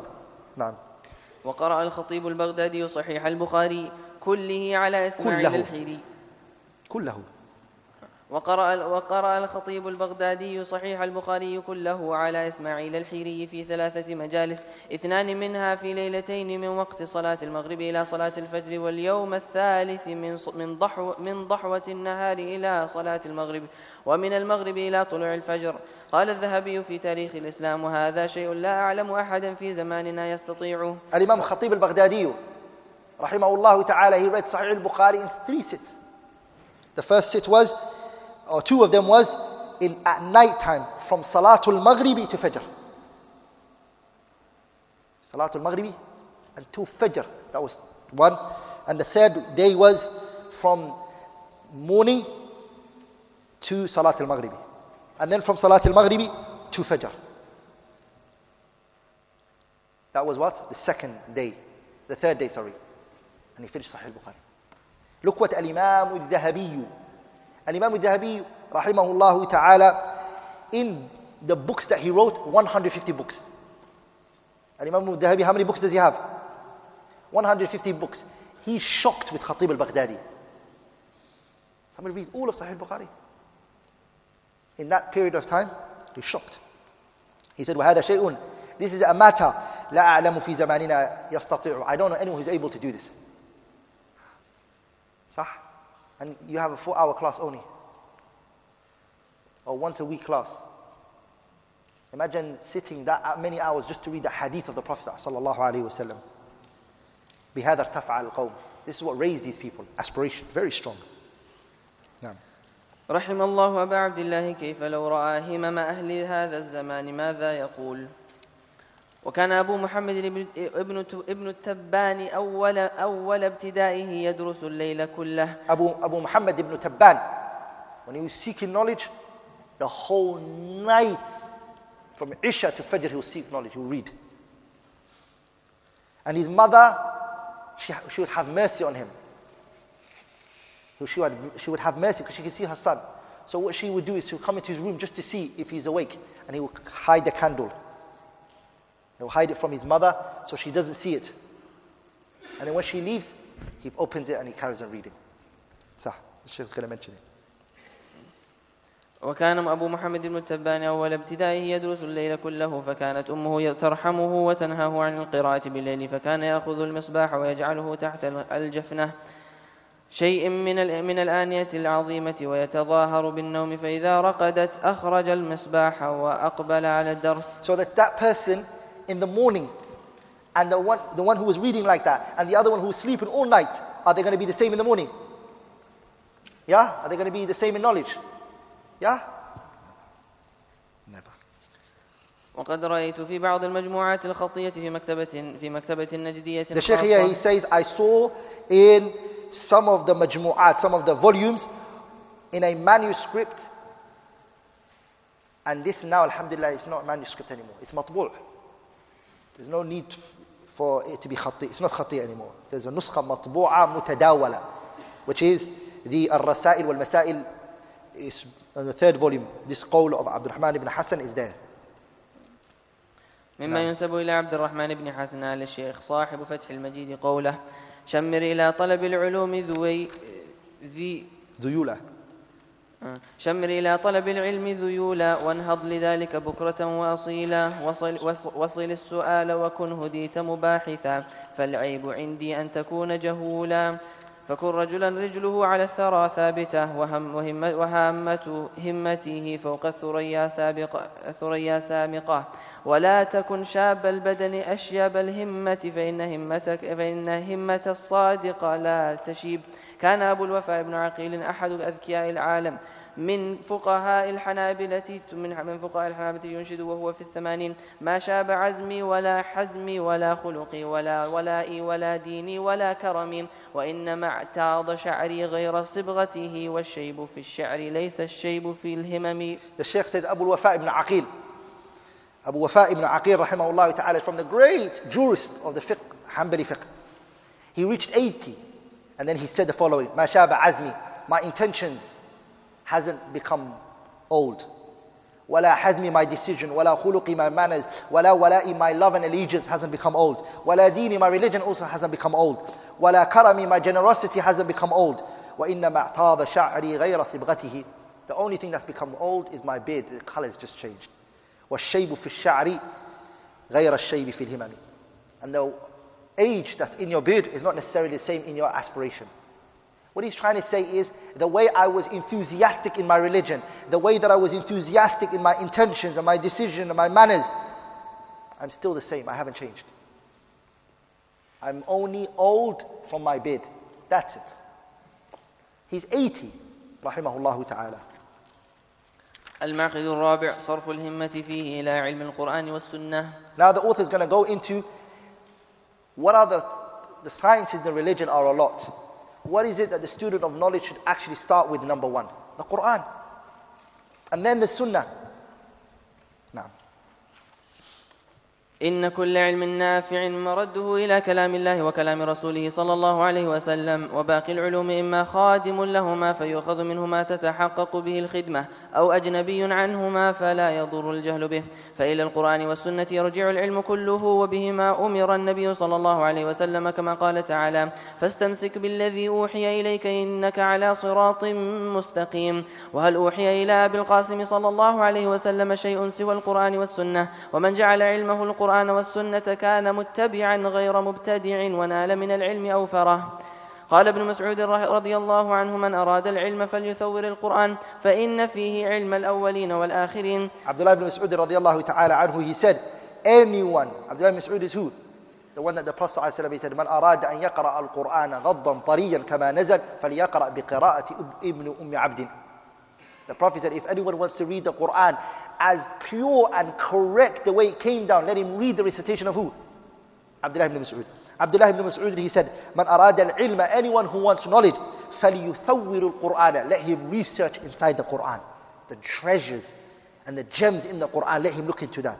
Why? فَإِنَّ فِي عِلْمَ الْأَوَّلِينَ وَالْآخِرِينَ The knowledge of the early generation and the knowledge of those to come is in the Quran. The Quran is full of all of that. وقال مسروق ما نسأل أصحاب محمد صلى الله عليه وسلم عن شيء إلا علمه في القرآن إلا أن علمنا يقصر عنه مسروق أبو عائشة مسروق ابن الأجدع الوادعي رحمه الله تعالى He died in year 62 Hijriya رحمه الله Masruq said that we never asked the companions of the Messenger sallallahu alaihi wasallam about a matter except they gave a verse. Ayah. So everything we asked them, they gave an ayah for us. But he said we were not as good and talented as the companions to extract from the Quran what they could extract from it. And Masruq is from the great mufassirin and from the great scholars. So the gems and the treasures in the Quran, brothers and sisters, it's great, it's large, it's, um, it's, it's enormous. You should start with the Quran when it comes to seeking knowledge. If you don't memorize the Quran, then what are you going to memorize and what are you going to learn? فَمَنْ ضَيَّعَ الْقُرْآنَ فَلِمَا سُوَهُ أَضْيَعَ. The one who forsakes the Quran is going to forsake what? He's going to forsake everything else. وينسب لابن عباس رضي الله عنهما أنه كان ينشد جميع العلم في القرآن لكن تقاصروا عنه أفهام الرجال. وما أحسن قول عياض اليحصبي في كتابه اليحصبي في كتابه الإلماع عبد الله بن عباس رضي الله تعالى عنه said statement رحمه الله تعالى رضي الله تعالى عنه. هما He said جميع العلوم all of the sciences جميع العلم all of knowledge في القرآن is in the Quran لكن تقاصر هي تقاصر is meant to be what? It's meant to be تتقاصر لكن this is called من باب حذف إحدى التائين من باب إيش؟ من باب حذف إحدى التائين removing one of the ta because of the poetry that's necessitating you to do that the poetry is forcing you to do that so that's why Abdullah ibn Abbas is saying that تقاصر عنه أفهام الرجال The people's understanding cannot what? The Quran has all of the knowledge, but we are the ones who are foreigners from the Quran. We don't even understand the language of Quran and the gems that are in the Quran. So what do we think? We think the answers are somewhere else. But it's in the Quran. Now. وما أحسن قول عياض اليحصبي في كتاب الإلماع العلم في أصلين لا يعدوهما إلا المضل عن الطريق اللاحب. علم الكتاب وعلم الآثار التي قد أسندت عن تابع عن صاحب. الإمام القاضي عياض اليحصبي رحمه الله he's من أئمة المالكية. has a شرح on صحيح, صحيح مسلم. there's a kitab called مشارق الأنوار. he died in year 544 رحمه الله تعالى. نعم. وأعلى الهمم في طلب العلم كما قال ابن القيم في كتابه الفوائد.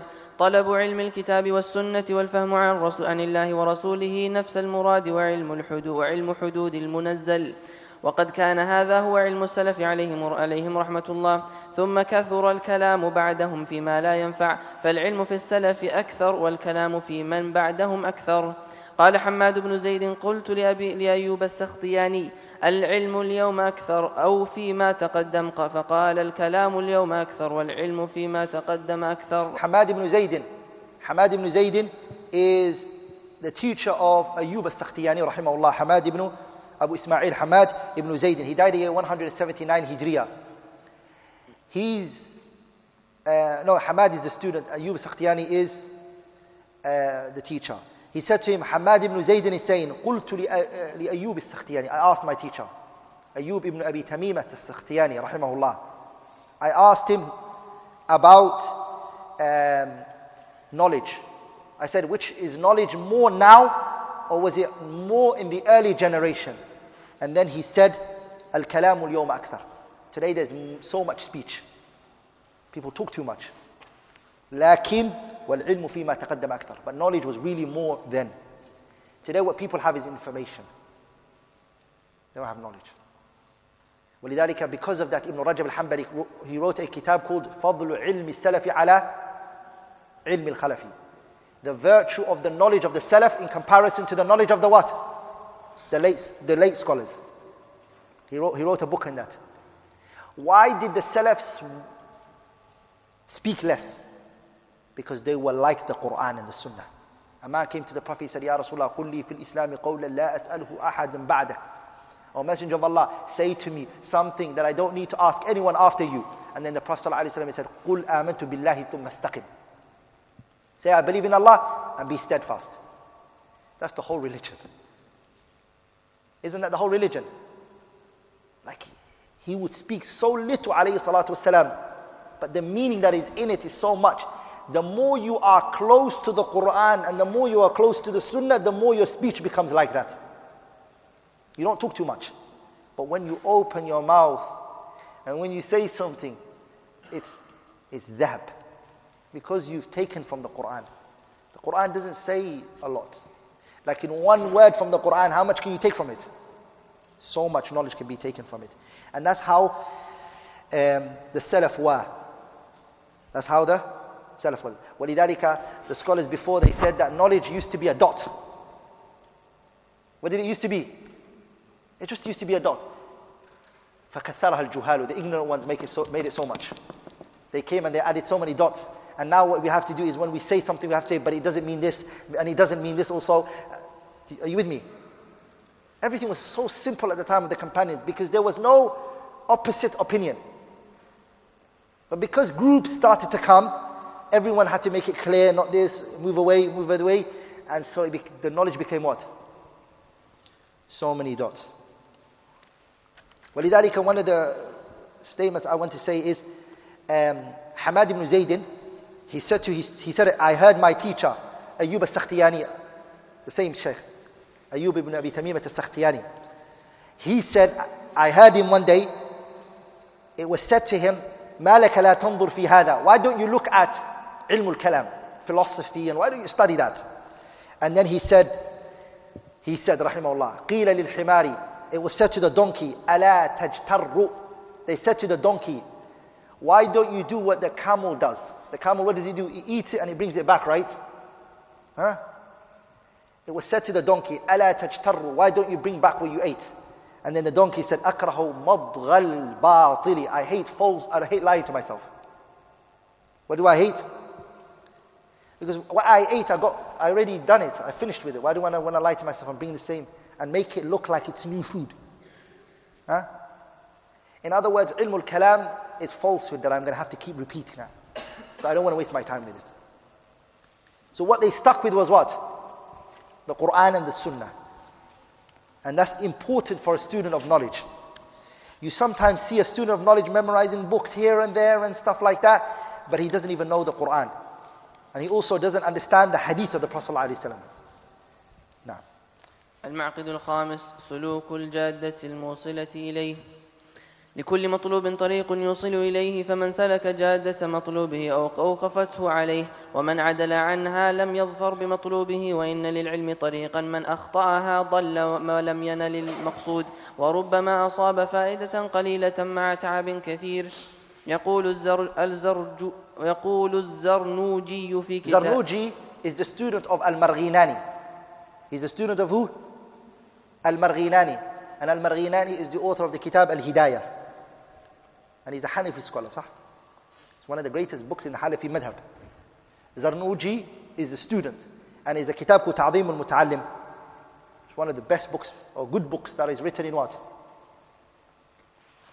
What is it written in? The manners of students of knowledge. So he's quoting that book. يقول الزرنوجي في كتابه تعليم المتعلم وكل من أخطأ الطريق ضل ولم ينال ولم ولا ينال المقصود قل أو جل Now the Sheikh in this chapter is going to speak about the methodology and the way to seek knowledge. How to gain knowledge. Sahih, knowledge has a path. And he brings the statement of Az-Zarnuji, which is, وَكُلُّ Everybody, مَنْ أَخْطَأَ الطَّرِيقَ Anyone who gets the path wrong, ضَلَّ, he becomes misguided. Today you come into the masjid. If you went a wrong way, what will happen? You won't be able to come to the masjid. You won't come here. So the same is with knowledge. You're not going to gain knowledge if you don't take the path for it. You're not going to. As the poet said, تَرْجُ النَّجَاةَ وَلَمْ تَسْلُكْ مَسَالِكَهَا إِنَّ السَّفِينَةَ لَا تَجْرِي عَلَى الْيَبَسِ You're looking for success, but you haven't taken its path. The boat cannot sail on the shore. Can the boat sail on the shore? Even if you think it's a shortcut. No, it can't. You have to take the ocean or the sea. Sahih? So knowledge is success. If you want to gain it, you have to take its path. The whole chapter is going to revolve, uh, uh, is going to revolve around the statement of Ibn al-Qayyim. Look what Ibn al-Qayyim says. وقال ابن القيم في كتاب الفوائد الجهل بالطريق وآفاتها والمقصود يوجب التعب الكثير مع الفائدة القليلة Here underline three words.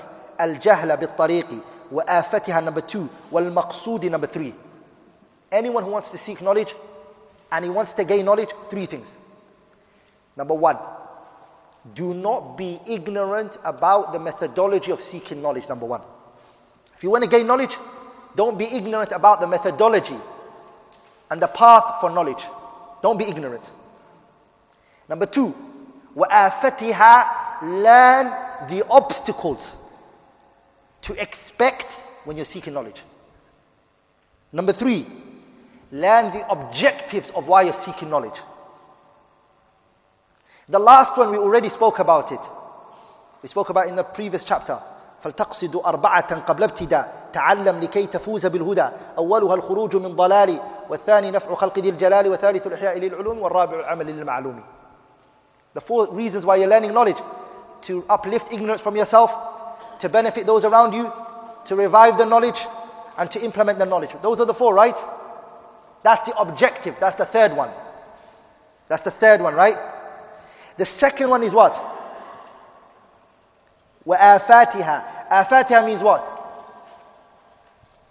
وآفاتها, وآفاتها means what the obstacles I'm going to instruct you with two well, with one particular book if you read it it's written by Sheikh Abdul Salam Barjis what is it called عوائق الطلب it's called عوائق الطلب it talks about the obstacles of seeking knowledge by that kitab and also in English we did uh, the 20 stresses that stresses a student of knowledge.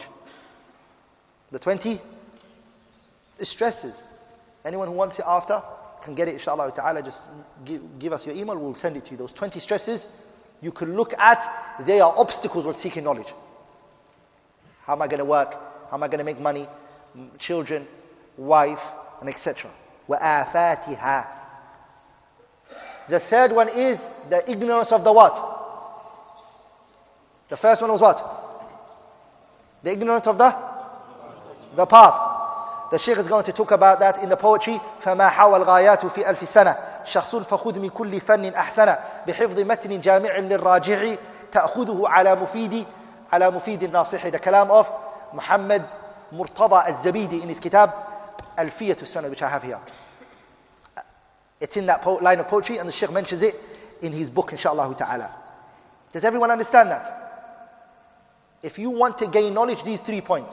Number one, do not be ignorant about the path. Number two, know the obstacles and the problems that will come your way when you're seeking knowledge. Number three, learn the objectives of why you're seeking knowledge. If you have those three, I can promise you you're going to gain knowledge. Are we all together, brothers? Ibn al-Qayyim, this is one of the fawaid and the benefits that he mentioned. If you suffer in those three and you don't have those three, what did he say? يوجب التعب الكثير مع الفائدة القليلة. You're going to get really tired and you're going to leave with little benefit. You're going to be exerting so much effort, but you're leaving with what? Little benefit. Now we're going to talk about the, the methodology, the path of seeking knowledge. yeah. وقد ذكر هذا الطريق وقد ذكر هذا الطريق بلفظ جامع مانع. محمد محمد مرتضى بن محمد الزبيدي صاحب صاحب تاج العروس. في منظومة كتاب تاج العروس بعد محمد مرتضى الزبيدي he wrote كتاب كتاج العروس this كتاب is a شرح for the كتاب القاموس المحيط by الفيروز أبادي فيروز أبادي has قاموس a dictionary. Muhammad Murtada Zabidi, he done an explanation on it, he called it Taj al-Arus. في منظومة له تسمى ألفية السند يقول فيها فما حوى الغاية في ألف سنة شخص فخذ من كل فن أحسنه بحفظ متن جامع للراجح تأخذه على مفيد الناصح And no one's going to live for a thousand years. I, I'm not going to live for a thousand years. What do I need to do? فمحى الغايات في ألف سنة شخص فخذ من كل فن أحسنه From every science, take that which is beneficial. How? بحفظ متن جامع للراجح تأخذه على مفيد الناصح The path to seek knowledge is two things, brothers. What is it? فهم وحفظ Understanding and memorizing. They both have to be somewhat together. You understand and you memorize. Are we all together, brothers? If you memorize, you become a scholar. What did he say in his uh, فَالثُّلُثَانِ هُمَا التَّمَامُ فَاحْفَظْ فَكُلُّ فَكُلُّ حَافِظٍ إِمَامُ Memorize, for everyone who memorizes a what? Scholar. So you need to memorize. We'll talk about what type of books you need to memorize and how you need to memorize it. Number two is what? Fahmun, understand what you're memorizing. Don't be like the story of Qissatu, uh, they call him Qissatu, eh? The story, they call him Furu' uh, they call him, uh, there was a man who memorized Kitab al-Furu' ibn Muflih. Al-Furu' ibn Muflih. He memorized it all, but he didn't understand what he memorized it. They called him Himar al-Furu' What did they call him? حمار الفروع the reason is because مثل الذين حملوا التوراة ثم لم يحملوها كمثل الحمار يحمل أسفارا he didn't know what he memorized so whenever they needed the question they would say come come come read it for us and he would get the line for them and they would explain it for the people he's, he just knows it don't be like that be a person who memorizes and what and understands it now the sheikh is going to mention the kind of book that you need to memorize هيا فطريق العلم وجادته مبنية على أمرين من أخذ بهما كان معظما للعلم لأنه يطلبه من حيث يمكن الوصول إليه فأما الأمر الأول فحفظ متن جامع للراجح فلا بد من حفظ ومن ظن أنه ينال ومن ظن أنه ينال العلم بلا حفظ فإنه يطلب محالا والمحفوظ المعول عليه هو المتن الجامع للراجح أي المعتمد عند أهل الفن فلا ينتفع طالب يحفظ المغمور في فن ويترك مشهوره كمن يحفظ ألفية الآثار في نحو في النحو ويترك ألفية ابن مالك the person, he memorized a book. What book do you memorize? It's a book that two, has two characteristics. Number one, it's a comprehensive book. Number two, it's a book which is mu'tamad. It's accepted by the scholars. What's the benefit you memorizing a book and then when you finish memorizing that book, there's no shuruh for it? You're confused. You're like, what? No one's explained this book. You memorize a book that the scholars memorize. A lot of people, they like start this new trend. I'm, I'm memorizing this new book. Don't memorize nothing new. Use what's already been trialed and tested and has worked. And the Sheikh gave an example is like Alfiyat ibn Malik and Alfiyat al-Athari. Alfiyat al-Athari is written by uh, Jamaluddin ibn Malik rahimahullah ta'ala, Abu Abdullah Jamaluddin ibn Malik Al-Ta'i al-Andalusi, he wrote it. And the next one is written by Zainuddin ibn Sha'ban al-Athari rahimahullah. Both of them are in grammar. Like in which one is better? Ibn Malik is better. Which one is better? Ibn Malik. It's better because of three reasons. Number one is because it's mu'tamad. This is what the scholars memorized and this is what the scholars advise the students to memorize. Don't start a new book. Both of them are in the same field, grammar. But you memorize ibn Malik. The second reason why ibn Malik is better is because Ibn Malik generally in his nadh, he mentions the aqwal of other scholars. ولا يجوز الابتداء بالنكرة ما لم يفد كعند زيد نمرة وهلفة فيكم فما خل لنا ورجل من الكرام عندنا. He will mention it.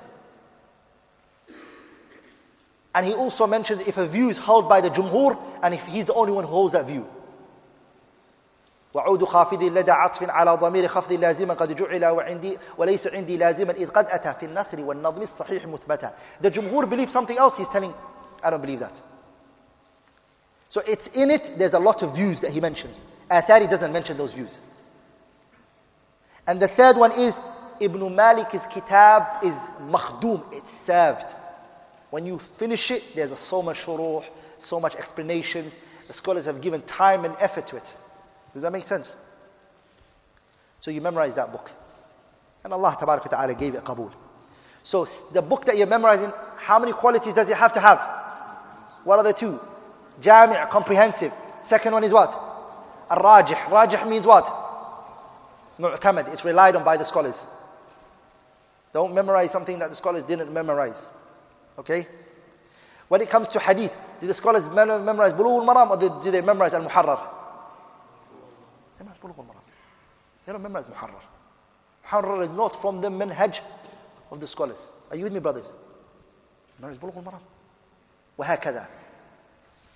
Even if you feel this kitab is good, mashallah, it's got fawaid in it, study it like in memorization, do the kitab which is mu'tamad. هيا وأما الأمر الثاني فأخذه على مفيد الناصح فتفزع إلى شيخ تتفهم عنه معانيه يتصف بهذين الوصفين Now also the person you take from. The second part that Sheikh mentions is that the person you take from. You take from a person who has two qualities. The first one is he is mufid, he's beneficial. Here he means beneficial, أي له أهلية. He knows this science. It's not a person who doesn't know the science. And number two is that he is nasih. He's a sincere advisor. Sincere advisor means a person that the scholars advise for the people to take from him. And the Shaykh brings the hadith for it. تسمعون ويسمع منكم ويسمع ممن يسمع منكم. نعم. وأولهما الإفادة وهي الأهلية في العلم فيكون ممن عرف بطلب العلم وتلقيه حتى أدرك فصارت له ملكة قوية فيه والأصل في هذا ما أخرجه أبو داود في سننه قال حدثنا زهير بن حرب قال وعثمان بن أبي شيبة قال حدثنا جرير عن الأعمش عن عبد الله بن عبد الله عن سعيد بن جبير عن عباس رضي الله عنهما أن النبي صلى الله عليه وسلم قال تسمعون ويسمع منكم ويسمع ممن يسمع منكم وإسناده قوي. والعبرة بعموم الخطاب لا بخصوص المخاطب فلا يزال فلا يزال من معالم العلم في هذه الأمة أن أن يأخذه الخالف عن السالف. أما الوصف الثاني أما الوصف الثاني فهو النصيحة وتجمع معنيين اثنين. أحدهما صلاحية الشيخ للاقتداء به والاهتداء, والاهتداء بهديه ودله وسمته. والآخر معرفته بطرائق التعليم بحيث يحسن تعليم المتعلم بحيث يحسن تعليم المتعلم ويعرف ما يصلح له وما يضره وفق التربية العلمية التي ذكرها الشاطبي في الموافقات. المعقد السادس رعاية فنونه في الأخذ وتقديم الأهم فالأهم Now the Sheikh is going to go into the sixth chapter, which is the sciences are a lot. In the religion, there are many, many sciences. صح? Try to give importance to all the sciences. Don't ever say to yourself, I'm not going to study the science. Study every science, but specialize in one if you like later. But have knowledge of nearly all of the sciences. Study all of the other sciences. إن الصورة المستحسنة يزي إن الصورة المستحسنة يزيد حسنها بتمتع البصر بجميع أجزائها ويفوت من حسنها عند الناظر بقدر ما يحتجب عنه من أجزائها والعلم هكذا من رعى فنون من رعى فنونه بالأخذ وأصاب من كل فن حظا كملت آلته في العلم. قال ابن الجوزي في صيد خاطره جمع العلم ممدوح. من كل فن من كل فن خذ ولا تجهل به فالحر مطلع على الأسرار. ويقول شيخ شيوخنا محمد بن مانع في, إرشاد الطلاب ولا ينبغي للفاضل أن يترك علما من العلوم النافعة التي تعين على فهم الكتاب والسنة إذا كان يعلم من نفسه قوة على تعلمه ولا يسوغ له أن يعيب العلم الذي يجهله ويزري, ويزري بعالمه. فإن هذا نقص ورذيلة فالعاقل ينبغي له يتكلم بعلم أو يسكت بجهل وإلا دخل, دخل تحت قول القائل أتاني أن سهلا ذم جهلا علوما ليس يعرفهن سهل علوما لو قراها ما قلاها ولكن الرضا بالجهل سهل انتهى كلامه The Shaykh here, he mentions that the person as a student of knowledge study all the sciences. Study all. But without a doubt there's going to be one of the sciences that you're going to enjoy. You're going to probably like fiqh. Go more into it if you want to. Or you're going to like another subject more. Go into it. But have knowledge of all of the science. And there's going to be people who are going to come to you and say to you, Akhi, are you going to really learn this science? And they're going to belittle a science. Don't listen to them. Because the poet said, أتانا أن سهلا ذم جهلا علوما ليس يعرفون سهل علوما لو دراها ما قلاها ولكن الرضا بالجهل سهل The reason why this person is criticizing this science is because he's ignorant about it. ومن جهل شيئا عاداه عاد أهله Anyone who's ignorant about something, he hates that knowledge and he hates the people of that knowledge. صح? So don't listen to that. He's only hating it because he's a personal hate for that science. Okay? Take it and benefit and learn it. ولذلك some people what happened was they didn't like a science but they got to like it later. They got to like it later. So open your mind and your heart for it. So here he says علوما لو قراها it says here right. It was meant to be لو قرأها فلكن the uh, Hamza was dropped because of what? Because of the shi'r. هيا وإنما تنفع رعاية فنون العلم باعتماد أصلين أحدهما تقديم الأهم فالأهم مما يفتقر إليه المتعلم في القيام بوظائف العبودية لله. سئل مالك بن أنس رحمه الله تعالى إمام دار الهجرة عن طلب العلم فقال حسن جميل ولكن انظر, ولكن انظر الذي يلزمك من حين, تصب من حين تصبح إلى حين تمسي فالزم. قال أبو عبيدة معمر بن المثنى من شغل نفسه بغير المهم أضر بالمهم. وقدم الأهم إن العلم جم والعم والعمر والعمر والعمر طي والعمر طيف زار أو ضيف ألم. والآن والآخر أن يكون قصده في أول طلبه تحصيل تحصيل مختصر في كل فن حتى إذا استكمل أنواع العلوم النافعة. نظر إلى ما وافق طبع طبعه منها وآنس من نفسه قدرة عليه فتبحر فيه سواء كان فنا واحدا أم أكثر. أما بلوغ الغاية في كل فن فالتح فالتح فالتحقق بملكته فإنما يهيأ له الواحد بعد الواحد في أزمنة متطاولة. ثم ينظر ثم ينظر المتعلم ثم ينظر المتعلم فيما يمكنه من تحصيله. فيما يمكنه. يمكنه. no problem. يمكنه؟ أما بلوغ الغاية في كل فن والتح- والتحقق بملكته فإنما يهيأ له الواحد بعد الواحد في أزمنة متطاولة. ثم ينظر المتعلم فيما يمكنه من تحصيل في- فيما يمكنها فيما يمكنه من تحصيلها إفرادا للفنون ومختصراتها واحدا بعد واحد أو جمعا لها والإفراد هو المناسب لعلوم الطلبة. ومن طيار الشعر الشناقطة قول أحدهم وإن ترد تحصيل فن تممه وعن سواه قبل انتهائهم قبل قبل الانتهاء مه وفي ترادف العلوم المنع جاء إن توأمان استبقا لن يخرج لن يخرجا The question here is now, we said take many sciences together, right? Should you do them all at the same time? Or do you do one, like for example, grammar. I start from Ajrumiyah, I finished it, Mutammimatul Ajrumiyah, I finished that. I done Lamiyatul Af'al, and then I did Qatrul Nada, and then Alfiyat ibn Malik. Should I do it like that? Or should I do Ajrumiyah, and at the same time I pick another science, such as um, Tajweed, I do Tuhfatul Atfal, same time. Or should I just finish this science and then I go for the other science and I finish it and then the other science and I finish it? Which one should I do? The scholars from Mauritania, they believe no. Finish uh, Nahu, start it and finish it. Next one start it and finish it.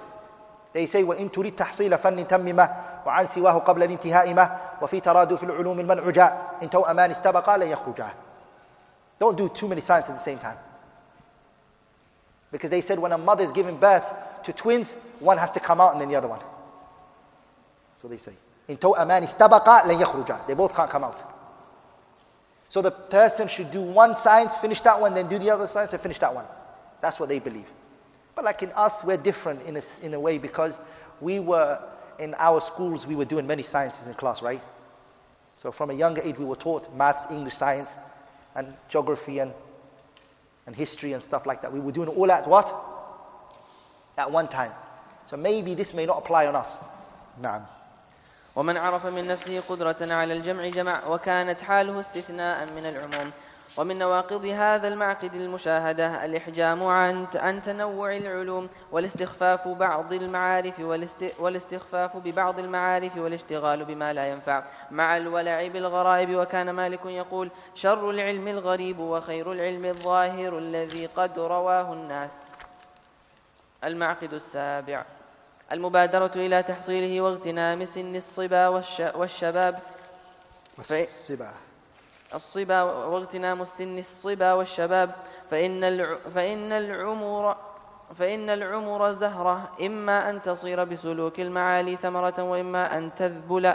وإن مما تثمر به زهرة العمر. المبادرة إلى تحصيل العلم وترك الكسل والعجز. واغتنام سن الصبا والشباب وامتثالا للأمر باستباق الخيرات كما قال تعالى فاستبقوا الخيرات The author now talks about hastening in using your young age and not to delay things, brothers. Wallahi, you're going to come to a time in your life where you're going to say, I wish I memorized when I was young. My memorization is not good. The poet he said, مالي إذا جذبتها صأيت أكبر علاني أنبيت ليت وهل ينفع شيئا ليت ليت, ليت الشباب انبوع فاشتريته he, was, he, was, he became old, and so he came to a well, and he threw the bucket in. And then when he pulled it, he went like, oh, my back, because he's now old. He's not like he used to be. Back in the days, he used to just pull it with one hand. He said, he said, Mali ida jadabtuha sa'aytu. Why is it that when I pull the bucket out, I say, ah, akibarun alani ambeitu. What is it that's making me heavy? The responsibility, the wife, the children. And then he says, layta shababa. He says, later, وهل ينفع شيئا later. He said, I wish. But he's talking to himself again. He goes, but will I wish benefit you now? And then he says to himself, I wish youthness huh, or being young was sold in the market and I can go and buy it. I wish. ليت الشباب انبوع فاشتريته. I wish I can go to the market and buy it. Brothers, what you need to do is you need to train your nafs. Wallahi, the nafs is like a child. The poet said, وَالنَّفْسُ كَالطِّفْلِ إِن تُهْمِلْهُ شَبَّ عَلَى حُبِّ الرَّضَاعِ وَإِن تَفْطِمْهُ يَنْفَطِمِ This nafs is like a baby. You know the child, if the mother keeps breastfeeding the child for five years, he'll still take the milk. She has to come to a point and say, stop. Or the child will just keep going on. The nafs is like that. You have to come to a point where you stop it and you say, no, no, no. No playing around, no joking. You've had enough. I'm going to stop you now. And you have to restrain it. Or else, wallahi, your nafs is going to go on and on. It's going to demand for the most craziest things. Are you with me, brothers? And this marhala, marhala to siba, this time when you are young is gold. Allah says in the Quran, أَوَلَمْ نُعَمِّرْكُمْ مَا يَتَذَكَّرُ فِيهِ مَنْ تَذَكَّرَ وَجَاءَكُمُ النَّذِيرُ Have I not given you time in which you can ponder and you can contemplate and you can take lessons in نعمتان مغبون فيهما كثير من الناس الصحة والفراغ Two things are a blessing. People don't know of it. Free time and what? And health. Those two are a blessing and you're going to be asked about it the day of judgment. The time that you had, what did you do with it?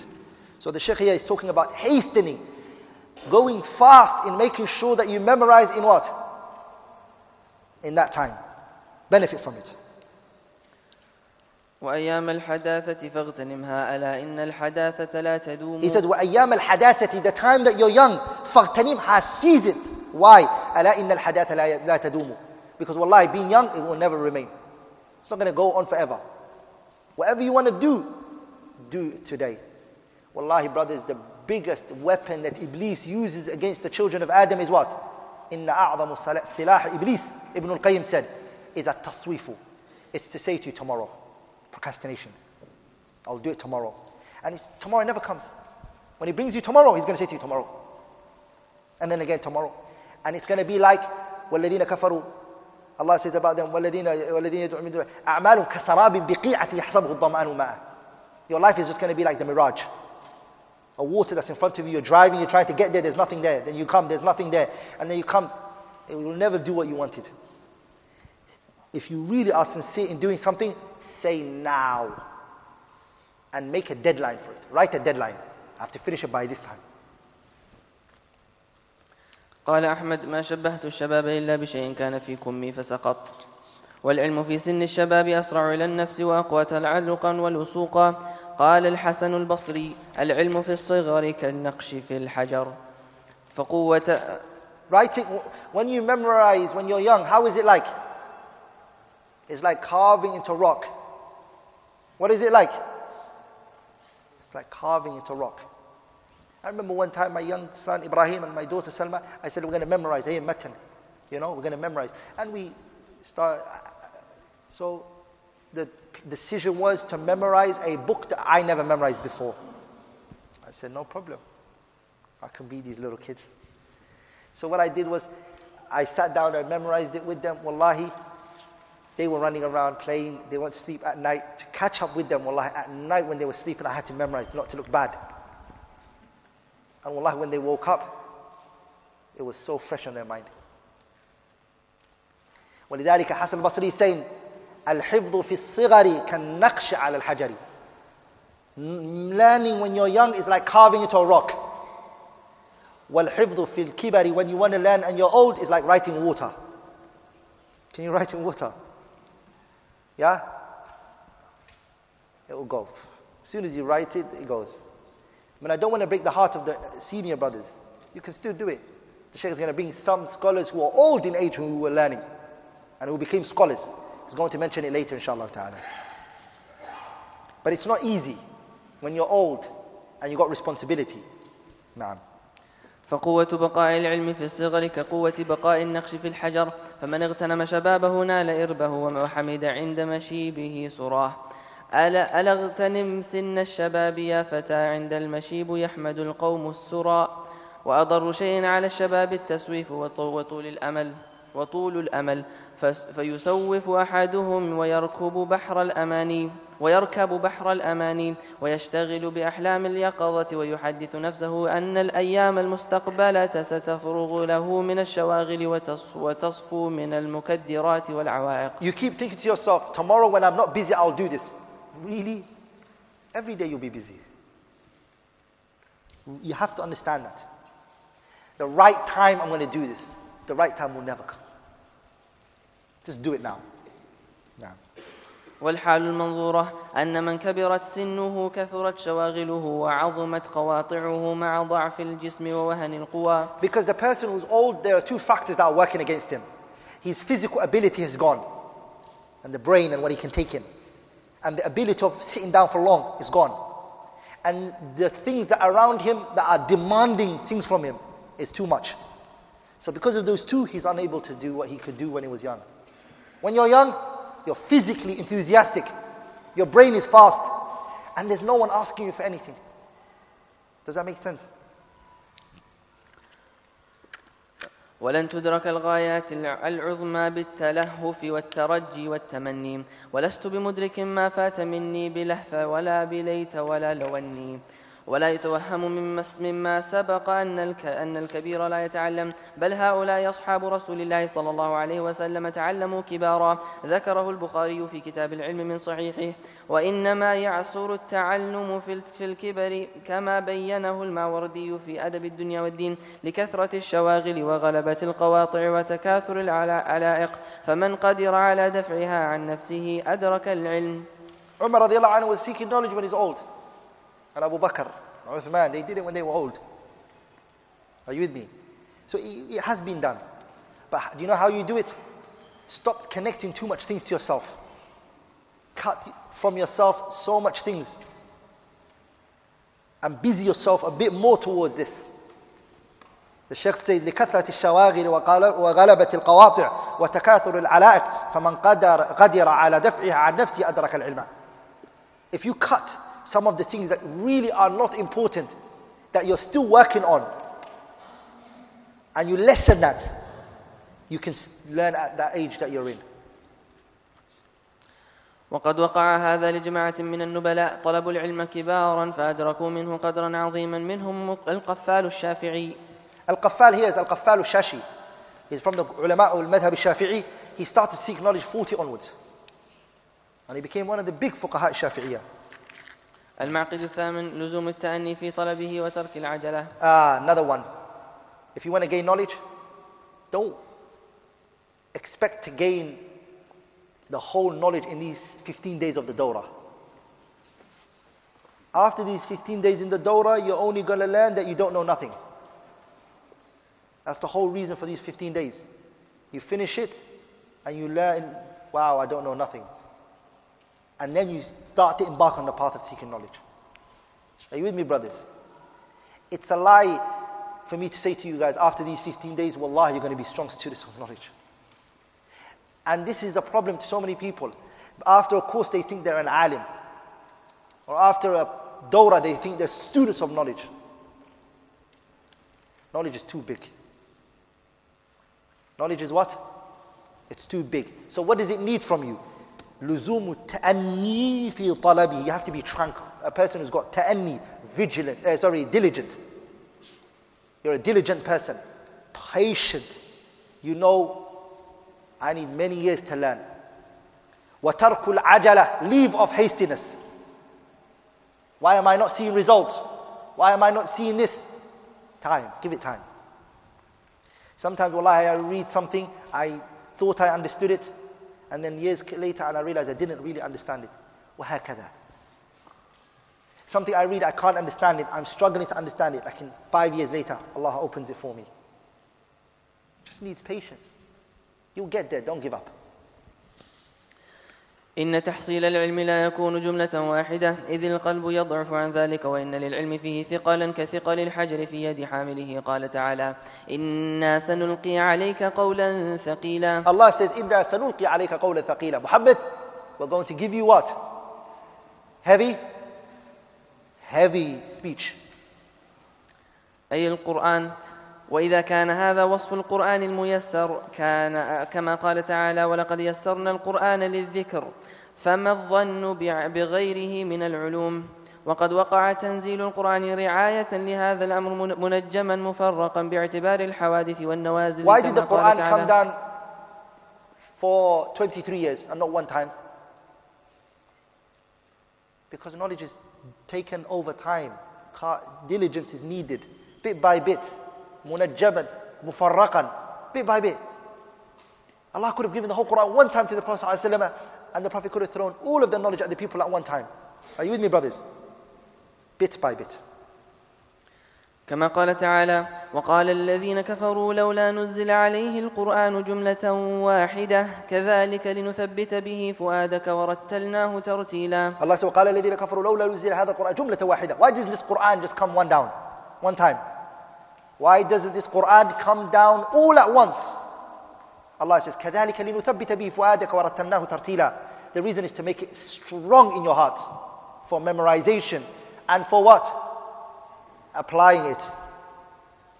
وهذه الآية حجة في لزوم التأني في طلب العلم والتدرج فيه والتدرج فيه والتدرج في والتدرج فيه وترك العجلة كما ذكره الخطيب البغدادي في الفقه والمتفقه والراغب الأصفهاني في مقدم في مقدمة جامع التفسير ومن شعر ابن النحاس الحلبي النحاس الحلبي قوله اليوم شيء وغدا مثله من نخب العلم من. من نخب العلم التي تلتقط يحصل المرء بها حكمة وإنما السيل اجتماع النقط You see the mountain that you're looking at right now, what is it made from? Pebbles that came together. It's pebbles that you brought together that's made the mountain. Knowledge is like that. It's this little inf- information you learn here and there that came together that makes you an alim, a scholar. But it's bit by bit, gradually, not all at once. قال شعبة بن الحجاج اختلفت إلى عمرو بن إلى عمرو بن الدينار خمس خمسمائة مرة وما سمعت منه إلا مئة حديث في كل خمسة مجالس حديث Shu'bat ibn Hajjaj, Abu Bistam al-Ataki, he said, I went to Amr ibn Dinar 500 times. And how many hadiths did he give me? Just 100 hadiths. Each five sits, he'll just give me one hadith. I'll go five times to him, and then he'll give me one hadith. Are you with me, brothers? هكذا ينال العلم. That's how you that's how knowledge is attained. وقال حماد بن أبي سليمان لتلميذ له تعلم كل يوم ثلاث مسائل ولا تزد عليها شيئا Hamad ibn Abi Sulaiman is the teacher of Abu Hanifa rahimahullah. He said to his students, تعلم كل يوم every day learn ثلاث مسائل just three مسألة ولا تزيد عليها شيئا don't increase anything onto it just three ومقتضى لزوم التأني والتدرج البداءة بالمتون القصار المصنفة في فنون العلم حفظا واستشراحا والميل عن مطالعة المطولات التي لم يرتفع الطالب بعد إليها That's one of the things is I saw some ulama who go to bookshops and they only buy a small metal and they put it in the pocket of the leaf. And you see baby student of knowledge looking at volumes like, mm, I'm going to buy this volume, all of this volume. Are you with me, brothers? The issue isn't, it's really about the concept of who understood the re- reality of knowledge. It's to start with the mubtadi'at, the, the, mubta, the kutubs which are mukhtasarat, sorry. The mukhtasarat, the books which are small. This will take you far. If a person hasn't done ajrumiyat, looking at Alfiyat ibn Malik and trying to understand Alfiyat ibn Malik is going to be to him what? Confusing. And it will show, it will show in your understanding of the big book that you're reading that you didn't study the basics. It can, it, people can tell. Because the most basic things are missing from you. It's like a house that's built but the foundation is weak. Anytime a strong wind comes, what happens? It falls on it. I mean, it collapses. That's what happens to this student. So what do you do, brothers? Master. Ama study greatly the small books. Don't belittle them. Give a lot of importance to them. Understand them properly and then move on to the next one. ولذلك, if you take the big sciences and you haven't taken the, the small sciences, it's going to be like طعم الكبار سم الصغار. The food for the uh, elders is what? Poisonous for the what? It is poisonous for the uh, young newborn child. ومن تعرض للنظر في المطولات فقد يجني, فقد يجني على دينه وتجاوز الاعتدال في العلم ربما أدى إلى تضييعه ومن بداعي الحكم قول عبد الكريم الرفاعي أحد شيوخ العلم بدمشق, بدمشق الشام في القرن الماضي طعام الكبار سم الصغار. وصدق فإن الر فإن الر فإن الرضيع إذا تناول إذا تناول طعام الكبار مهما لذ وطاب أهلكه وأعطابه ومثله من يتناول المسائل الكبار من المطولات ويوقف نفسه مع ضعف الآلة على على خلاف العلماء وتعدد مذاهبهم في المنقول والمعقول. المعقد التاسع الصبر في العلم تجمل تحملا وأداء إذ كل جليل من الأمور لا يدرك إلا بالصبر وأعظم شيء تتحمل به النفس طلب المعالي تصبيرها عليه ولهذا كان الصبر والمصابرة مأمورا بهما لتحصيل, لتحصيل أصل الإيمان تارة ولتحصيل كماله تارة أخرى. قال تعالى يا أيها الذين آمنوا اصبروا وصابروا. وقال تعالى واصبر نفسك مع الذين يدعون ربهم بالغداة والعشي يريدون وجهه. قال يحيى بن أبي كثير في تفسير هذه الآية هي مجالس الفقه. ولن يحصل أحد العلم إلا بالصبر. The Sheikh now goes into showing patience when it comes to seeking knowledge and not to get tired. To push yourself even when it's hard. and not to give up. Patience in seeking knowledge. When you're taking it and when you're giving it. Both of them, they need patience. تحملا وأداء. And the Shaykh brings the ayah, يا الذين آمنوا اصبروا وصابروا ورابطوا واتقوا الله لعلكم تفلحون. Abdul Aziz ibn Baz, a man came up to him after many years of giving da'wah. And he said to the Shaykh, Wallahi, I can't, I can't, I can't do this anymore. He was tired. He was like, I can't do this anymore. You know, these people on they're causing me headache. I can't do it anymore. So Abdulaziz ibn Baz was blind. So he told the man, give me your hand. And he took his hand and he said, يا أيها الذين آمنوا اصبروا وصابروا ورابطوا واتقوا الله لعلكم تفلحون When does success come? When does falah come? When you come with four things. يا أيها الذين آمنوا اصبروا صابروا ورابطوا واتقوا الله لَعَلِّكُمْ تُفْلِحُونَ That's when you're going to find success. And he has, the man has to come with the first one, which is يَا الَّذِينَ آمَنُوا صبروا. Because if he did, he wouldn't have come to Ibn Baz in the first place. Yeah, brothers. So when you are doing something, always remember يَا الَّذِينَ مُصْبِرُوا وَصَابِرُوا وَرَابِطُوا وَاتَّقُوا اللَّهَ لَعَلَّكُمْ تُفْلِحُونَ لَعَلَّ هي means أي لكي تفلحون. So you can find success. Come with these four. And that's what the Shaykh mentioned here. Allah said to Nabi Muhammad, واصبر نفسك مع الذين يدعون ربهم بالغداة والعشي يريدون وجهه Muhammad be patient with who? The people you're sitting with. Be patient with them.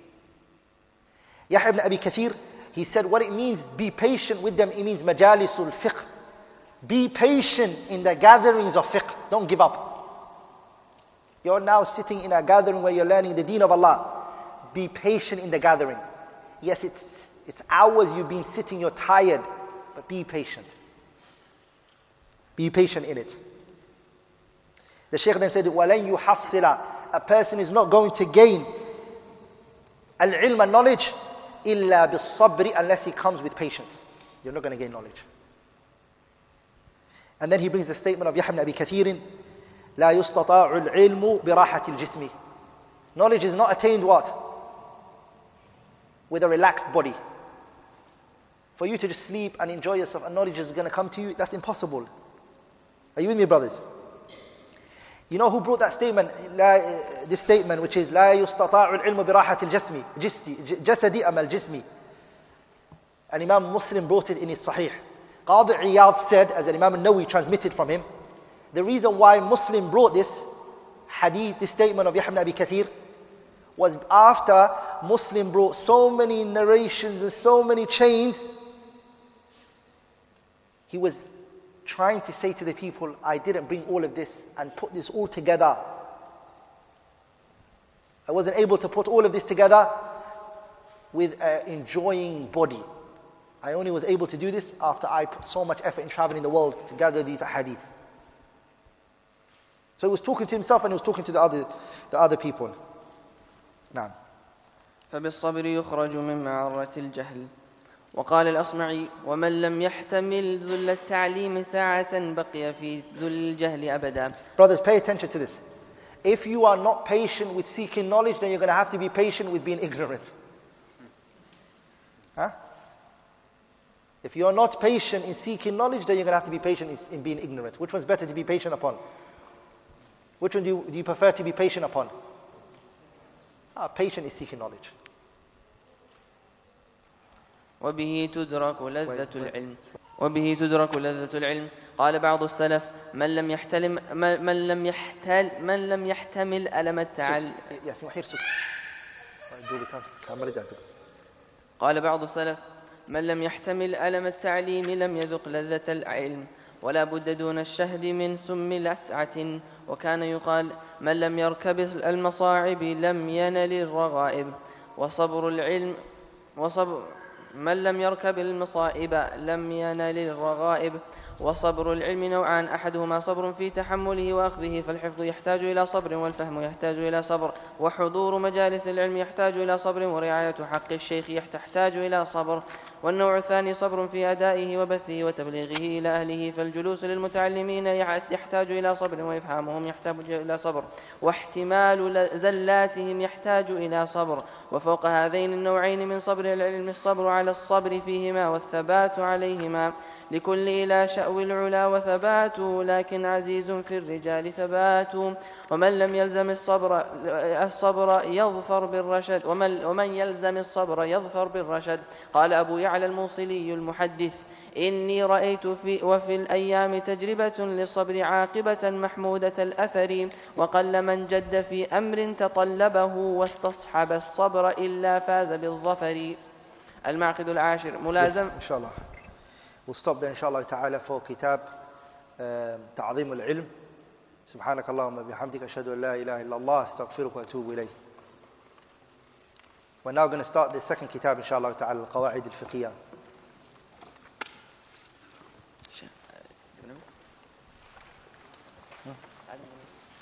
You're gonna, you have to find.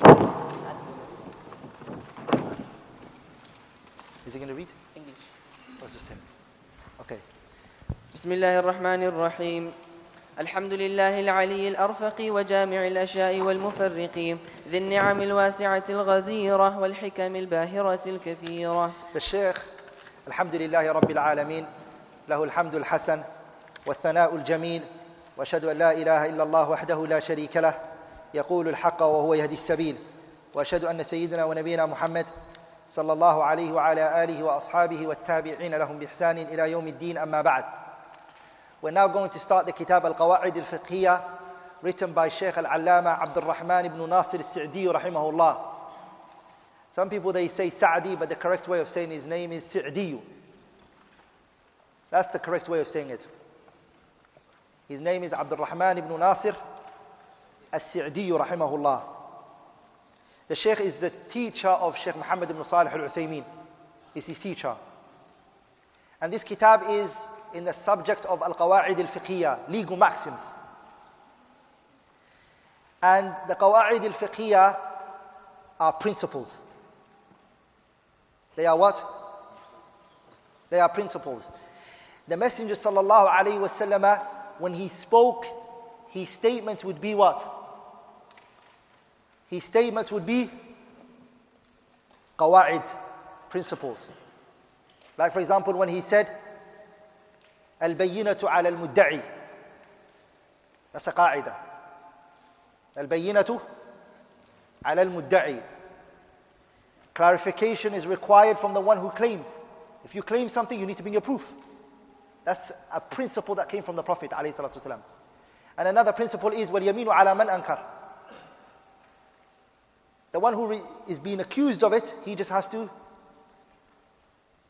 he just has to swear that Wallahi this is a lie. That's a principle. إنما الأعمال بالنيات is a what? It's a principle. لا ضرر ولا ضرار. It's a principle. إذن قواعد فقهية originally came from the Messenger عليه الصلاة والسلام. He used to say it. And those principles, it came to the Sahabas, and they would also say قواعد principles in their statements. And so the scholars, they took those principles and they placed it in their books. The early generation of scholars, they never wrote Qawa'id al-Fiqhiyah. They what? They didn't write Qawa'id al-Fiqhiyah, principles in fiqh. Ibn al-Imam al-Shafi'i, he has a kitab called Al-Um, and it was narrated from him by his student Rabi' ibn Sulaiman al-Muradi. Shafi'i mentions in there many principles. There's a, a, a, a doctor, who's alive today, his name's called Abdul Wahab uh, Ahmed Khalil.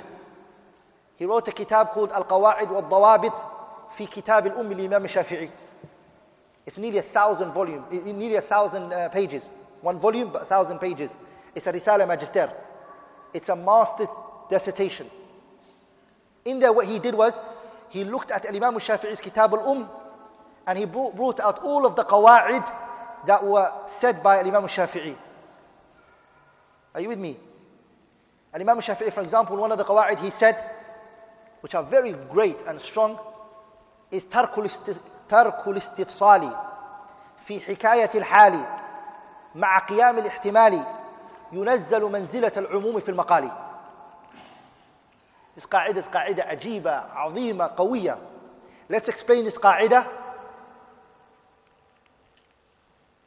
You know the famous hadith of Abdullah ibn Abbas, Bukhari and Muslim both narrated it, وَاللَّفْظُ لِمُسْلِمٍ And the wording is the wording of who?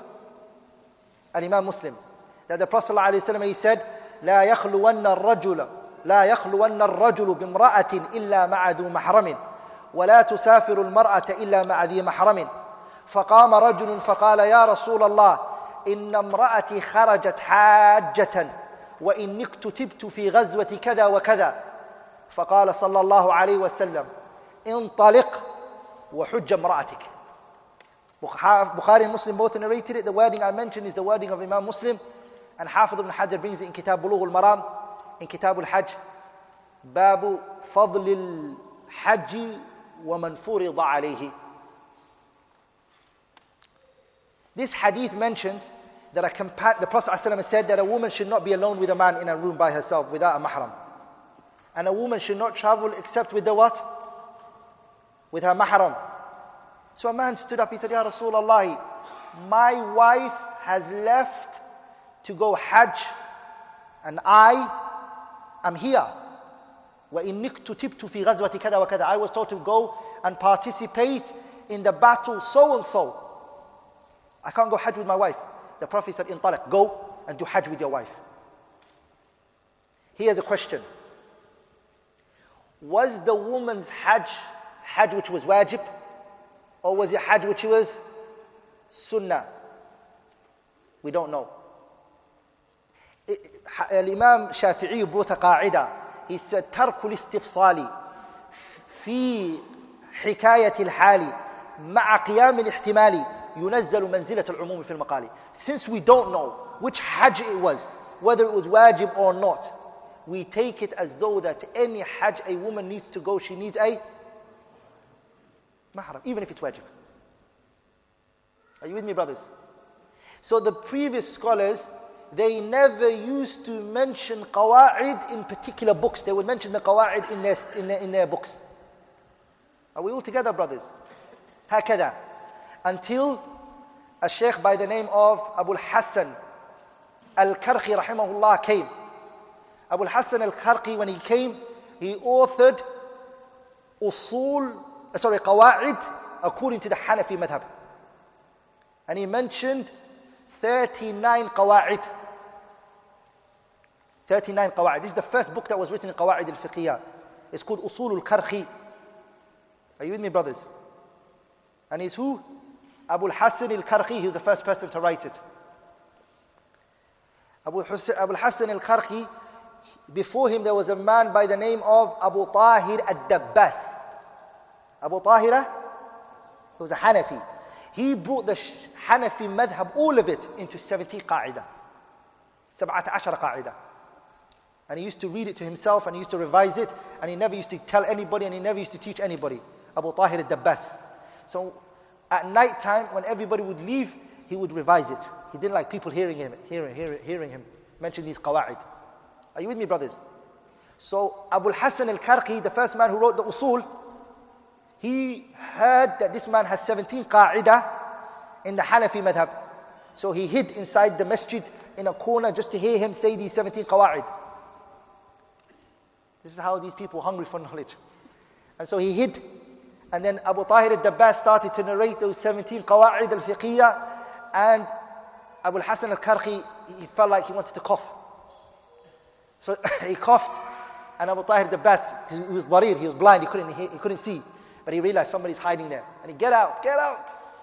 So he kicked him out of the, the masjid. He kicked him out of the masjid. Abu al-Hassan al-Karhi was the first man to write Qawa'id al-Fiqhiyah. And he wrote it based on the statements of Al-Imam Abu Hanifa. So which madhab was the first madhab to write Qawa'id al-Fiqhiyah? Hanafi madhab. And the reason is because the manhaj of the Hanafi madhab in Qawa'id al-Fiqhiyah is easier to understand than the madhab of the other scholars. And we'll leave that for another time. Are we all together? After him came Abu Zayd al-Dabusi. And he wrote his kitab At-Ta'sis al-Nadar. A great Hanafi scholar as well. He wrote a kitab called what? Ta'sis al-Nadar. And then after him came uh, Al-Izz ibn Abd salam rahimahullah. He wrote his kitab, Qawa, he wrote his kitab, uh, Qawa, he called it, he called it قواعد الأنام في مصالح الأنام. قواعد الأنام في مص... قواعد الأحكام في مصالح الأنام. قواعد قواعد اسكوت قواعد الكبرى by العز بن عبد السلام. He's a Maliki. he wrote it رحمه الله uh, تعالى after that the Shafi'iyah when they saw the Hanafis writing so many books and the rivalry between the Hanafis and the Shafi'is is very big the Shafi'iyah said Hanafi madhab is all brought together in 17 qawa'id. We're going to mention five. And prove our madhab stands on five. And then this is the line of poetry, خمس مقررة خمس مقررة قواعد مذهب للشافعي فكن بهن خبيرا ضرر يزال وعادة قد حكمت وكذا المشقة تجلب التيسير والشك لا ترفع متيقنا والقصد أخلص إن أردت أجورا شافعية the what? The خمسة القواعد الخمسة خمسة القواعد الكبرى the five legal maxims which we're going to mention inshallah ta'ala later. So qawaid is very important brothers that you study it. Is it important? How Allah. Why is it important? Because to memorize fiqh is too hard. We have a kitab called Al-Minhaj written by who? Abu Zakaria Nawi. In Minhaj there are 60,000 fiqh issues. How are you going to memorize 60,000 masail and hold on to it and keep it and not forget it? That's the masail that no spoke about. What about the nawazil and the mustajaddat that are going to come later? The new issues that are going to happen. How are you going to know that?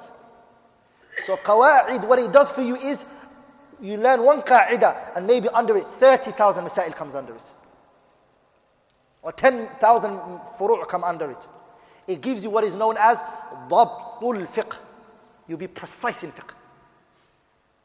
Also the benefit that it has is ma'rifatul ilali wal ahkam. You will learn why Allah made this like this and this not like this. By studying qawaid al-fiqhiyah, you learn the reasons behind legislation and the wisdom behind it. The third benefit is your fatwa is not going to contradict. If you have qawaid fiqhiyah, you're not going to contradict in your you're not going to contradict in your verdicts. And our religion, brothers, every, until the day of judgment, it has rulings for everything. The poet he said, من اهتدى بهديه فقد ظفر ومن يحد عن نهجه فقد خسر تلفي به إلى الفلاح منهجا وعن جميع المعضلات مخرجا فليس خير قط إلا قرره ولم يكن من شر إلا حذره فديننا لم يخل عن حكم على مر الزمان لو بدا ما أعضله لأنه قد احتوى قواعدا تستخرج الأحكام عنها راشدا Our religion, every masa, everything we need, it has answers for it. Like in what way? Through qawa'id. By principles. And these are the principles, inshallah ta'ala, that we're going to study. The Sheikh started his kitab by saying, so each one line, one line, okay. بسم الله الرحمن الرحيم الحمد لله العلي الأرفق وجامع الأشياء والمفرق The Sheikh started his kitab by praising Allah subhanahu wa ta'ala. so he said, Alhamdu, praises to Allah tabaraka wa ta'ala. Al-Ali. Ali here means what? The one who's high. Allah's highness is three types. Ulu dhatin. Allah is above his throne, subhanahu wa ta'ala. Ahlul Sunnah believe that. Ulu qadrin. Allah's status is higher than the station, status of anybody. Ulu qahrina. In power and strength, Allah is above everybody else. Those are the three types. Ulu dhatin. Ulu qahrin. Ulu qadrin. Then the Sheikh said, Alhamdulillah al-Ali al-Arfaq. What does Arfaq mean? It means the one who is kind and generous. The ulu is three types. Ulu dhatin, ulu qahrin, ulu, ulu qadrin, ulu qahrin. Ulu qadrin means Allah's status is higher than the status, the status of anybody. No one is equal to Allah in level. And the third one is ulu qahrin. Allah overpowers his slaves. No one can overpower Allah tabarak wa ta'ala. نعم. ذي النعم الواسعة الغزيرة والحكم الباهرة الكثيرة. The Sheikh before that he says وجامع الأشياء والمفرق. This is called براءة الاستهلال. He's giving you an idea of what this subject is going to speak about. This subject, what does it talk about? It talks about things that are similar and things that are different. Qawaid al-fiqhiyah, what you focus on is what are the same. Okay, give them one principle. These are the same. Okay, they have the same principle. Okay, this one have the same principle. That's qawaid fiqhiyah. So you're learning things that are similar and things that are different. ولذلك some of the scholars they used to call قواعد الفقهية what? الأشباه والنظائر. Ibn Wakil al-Shafi'i has a kitab called Al-Ashbah wal-Nadair. Al-Imam Jalaluddin al-Suyuti has a kitab called Al-Ashbah wal-Nadair. Tajuddin al-Subki has a kitab called Al-Ashbah wal-Nadair. Um, scholars have that. All of this is what? things that are same, things that are different. ذي النعم الواسعة الغزيرة والحكم الباهرة الكثيرة ثم الصلاة مع سلام دائم على الرسول القرشي الخاتم الخاتم وآله وصحبه الأبرار الحائز مراتب الفخار اعلم هديت أن أفضل المنن علم يزيل الشك عنك والدرن ويكشف الحق لذي القلوب ويوصل العبد إلى المطلوب. فاحرص على فهمك للقواعد جامعة المسائل الشوارد. فترتقي في العلم خير مرتقى وتقتفي سبل الذي قد وفقا وهذه قواعد نظمتها من كتب أهل العلم قد حصلتها. So this book is nazm, is in poetry form, right? So the Sheikh is saying, when you learn this science, فترتقي في العلم خير مرتقى وتقتفي سبل الذي قد وفقا By studying this science, your station is going to go up. And you're also going to be taking the path of the scholars. Okay? You're going to be taking what? The path of the scholars. And then look what he said after that. He said, وَهَذِهِ قَوَاعِدٌ نَظَمْتُهَا I made this into what? Poetry. Why did he make it into poetry?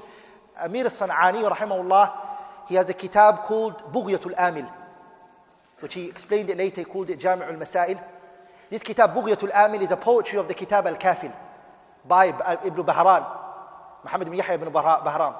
He said about it, وَقَدْ نَظَمْتُ مَا حَوَى مَعْنَاهُ نظما يلذ للذي يقراه لأن حفظ النظم أسرع لأن حفظ النظم في الكلام أسرع ما يعلق في الأفهام. He said, وَقَدْ نَظَمْتُ I made into poetry a previous book. I made it to poetry form. وقد نظمت ما حوى معناه نظما يلذ للذي يقراه لأن حفظ النظم في الكلام أسرع ما يعلق في الأفهام because memorizing poetry is what? is easier صحيح محمد بن محمد uh, ابن عاصم in his kitab مرتقى مرتقى الأصول he says the same thing Safarini says the same thing in his Anwar memorizing poetry is easy That's why he says, وَهَذِهِ قَوَاعِدٌ نَظَمْتُهَا مِنْ كُتُبِ أَهْلِ الْعِلْمِ قد حصلتها جزاهم الله جزاهم المولى عظيم الأجر والعفو مع غفرانه والبر. جزاهم المولى عظيم الأجر والعفو مع غفرانه والبر. The here is making dua for who? The scholars that came before him. May Allah reward them. For what? For what they gave us. And I mentioned before Shatibi, what did he say? جزا الله بالخيرات عنا أئمة لنا نقلوا القرآن عذبا وسلسلا. May Allah reward the scholars who came before us and who brought the قراءات صحيح. ابن مالك says the same. قال محمد هو ابن مالك أحمد رب الله خير مالك محمد مصليا على النبي المصطفى وآله المستكملين الشرف وأستعين الله في ألفية مقاصد النحو بها محوية. تقرب الأقصى بلفظ موجز وتبسط البذل بوعد منجز وتقتضي رضا بغير سقط فائقة ألفية من معطي وهو بسبق حائز تفضيلا. مستوجب الثنائي الجميلة والله يقضي به إبات وافرة لي وله في درجات الآخرة Ibn Malik is making dua for who? Ibn Mu'ti who came before him. May Allah reward him as well. Scholars knew the station of what? The, the ones who came before it. والذين جاءوا من بعدهم يقولون ربنا اغفر لنا ولإخواننا الذين سبقونا بالإيمان ولا تجعل في قلوبنا غلا للذين آمنوا ربنا إنك رؤوف رحيم والنية شرط لسائر العمل بها الصلاح والفساد للعمل Now the principle starts. The Sheikh starts by saying, An-niyatu shartun. The intention is a what? It's a, it's a shart. What's a shart? A pre? A prerequisite. What does niya mean? Niya means qasd. To intend something. That's what it means. What does it actually mean? It means al-azmu al-fi'li. is to actually intend and to do something. That's what it means. It's to actually intend to do something. That's what niya means. Sahih? The shart is a what? Shart, shart is a what? Shart is a prerequisite. It's kharij, kharij an mahiyat shay. The difference between a rukun and a shart is what? Rukun is inside the action and the shart is outside it. Fatiha is inside the salah, so it's a rukun. Lakin wudu is before the salah, so it's a shart. Are we all together? Shart is a prerequisite. It's, a pre it's before the action. Like the scholars, they divide the shart into how many? Two. Shart which is called shartul wujub and shartul siha. What's the difference between the two? Shartul siha means, Can you pray salah without no tahara? No, because the Prophet ﷺ said, لا يقبل الله صلاة أحدكم إذا حدث حتى حتى يتوضأ. That a person's salah is not accepted unless he comes with purification, right? So the condition for the wudu is based upon the correctness of your prayer. Are you together, brothers? There's another type of shart. It's called shartul wujub.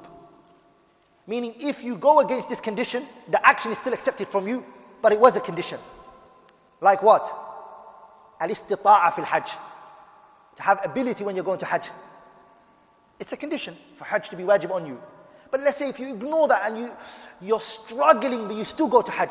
Is it accepted? How is it accepted? But it's a condition. Are we all together, brothers? Both of them are conditions. شرط الصحة is like اشتراط الوضوء للصلاة. شرط الصحة means what? It's like wudu. If you pray without wudu, would salah be accepted? It's a condition, right? What about ability for hajj? Is it not a condition? It is a condition. But would your hajj be accepted if you go without ability? How your hajj is accepted? But the difference between this one is this is called shartul siha, meaning your action will not be sahih without this condition. And this one's only shartul wujub. It's a condition for obligation, not the condition for correctness. Am I making sense? Okay, the question here is, is intention shartul siha or shartul wujub?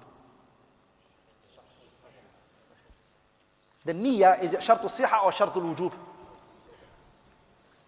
The author here believes it's shartul siha. Abdurrahman Nasir al-Sa'di believes it's what?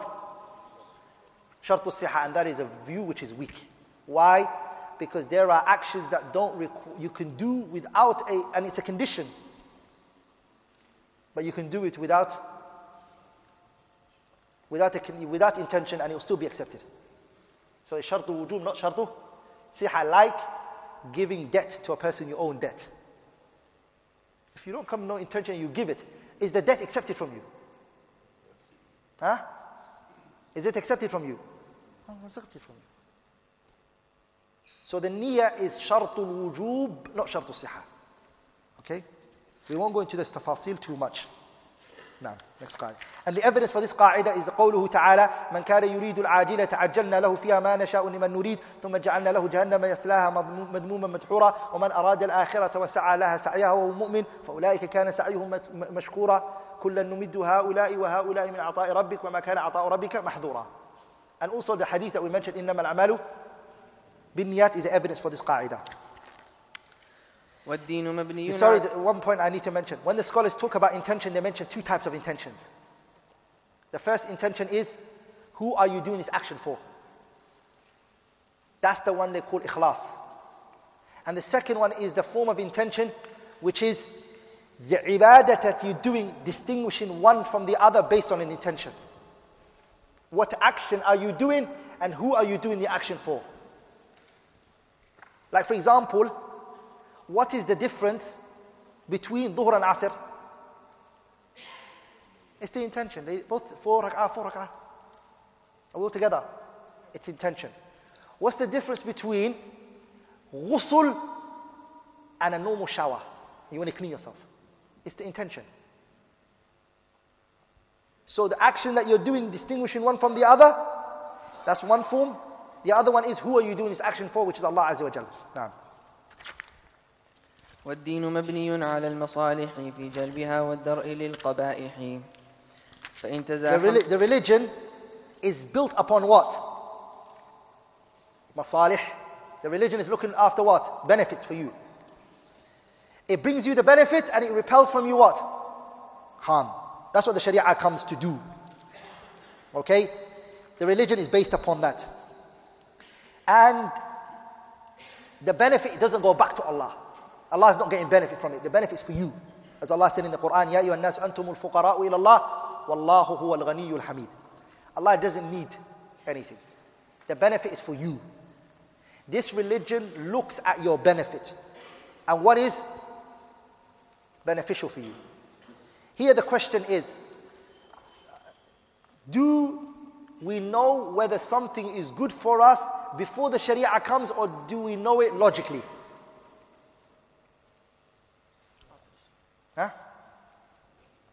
Dangerous here. Did we know lying is bad before the Sharia came, or did we know it?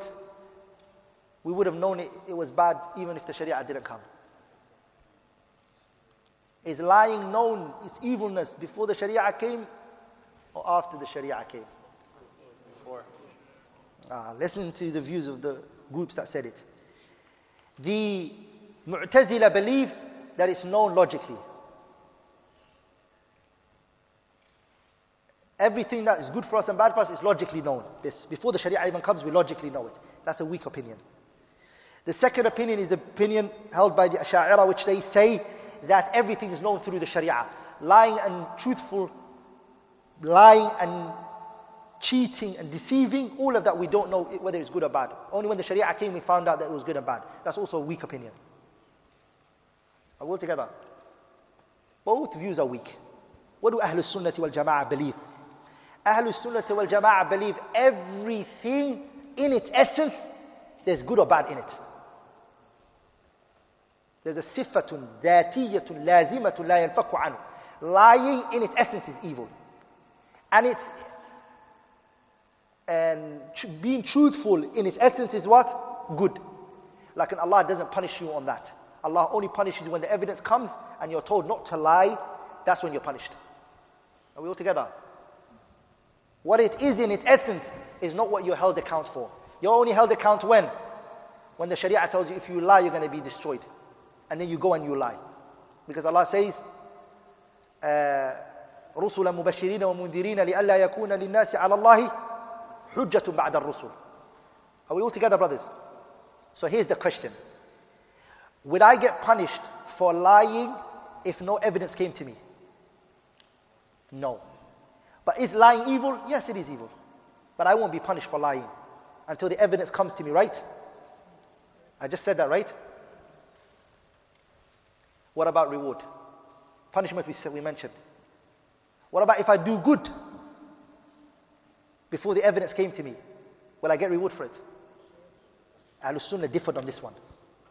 The punishment they didn't differ on, but the reward they differed. And the strongest opinion is that the reward you will get it. Look how Allah mercifully is. You won't be punished for the bad that you did before the ruling came, but the good that you did before the ruling came, you'll get rewarded for it. Even though you did it before the ruling came. And this is based on the evidence of the Prophet ﷺ when he said to them, him, أسلمت أسلمت على ما أسلفت من خير. Whatever good, a man came to the Prophet and said, Ya Rasulullah, I gave a lot of sadaqah before Islam. I did so much good. I was this, I was that. Now I became a Muslim. Is that all going to come for me? The Prophet said, Aslamta, you've taken Islam. على ما أسلفت من خير. With all of the good that you did, it comes with you. Are we all together, brothers? That's a religion that's looking after your good, right? The maslaha is three types. The masaliha, how many types? Three types. The first one is called maslaha mu'tabara. The sharia has given consideration to it. It's given it consideration and it's the ones that we mentioned, um, like the ones that Allah mentioned in the Quran, وَلَكُمْ فِي الْقِصَاصِ Hayah, that capital punishments in the Sharia, there are, life in it. You live through this. Uh, that's a maslaha mu'tabara. The Sharia gave consideration to this. The second type is called masalih mulghah. Masalih which is mulghat. The Sharia dismissed it. It hasn't given any importance. And an example for that one is a story that Ibn Kathir, Imam al-Dhahabi mentioned in Siyar Alam Nubala from the narrator Yahya ibn Abi Yahya al-Laythi. Who's Yahya ibn Yahya al-Laythi? Essential students. Who's Yahya ibn Yahya al-Laythi? The narrator of Imam Malik's Muwatta. And he's the one who we have today. He's one of the narrators. He's the actual narrator that Ibn Abdul Barr explained in his Kitab al-Tamhid and his Tizkar. Yahya ibn Yahya al-Laythi was sitting one day with the leader of Andalus. He was sitting with the leader of Andalus, Abdurrahman ibn al-Hakam. And Abdurrahman ibn al-Hakam came to Yahya ibn Yahya al-Laythi and he said to him, I committed sexual intercourse with my wife fi nahari Ramadan, in the month of Ramadan. What shall I do? Yahya ibn Yahya al-Laythi thought, and he said, fast shahrayni mutatabi'aini, two months consecutive, consecutively you have to fast. So the other fuqaha who were sitting there, they said to him, what are you doing?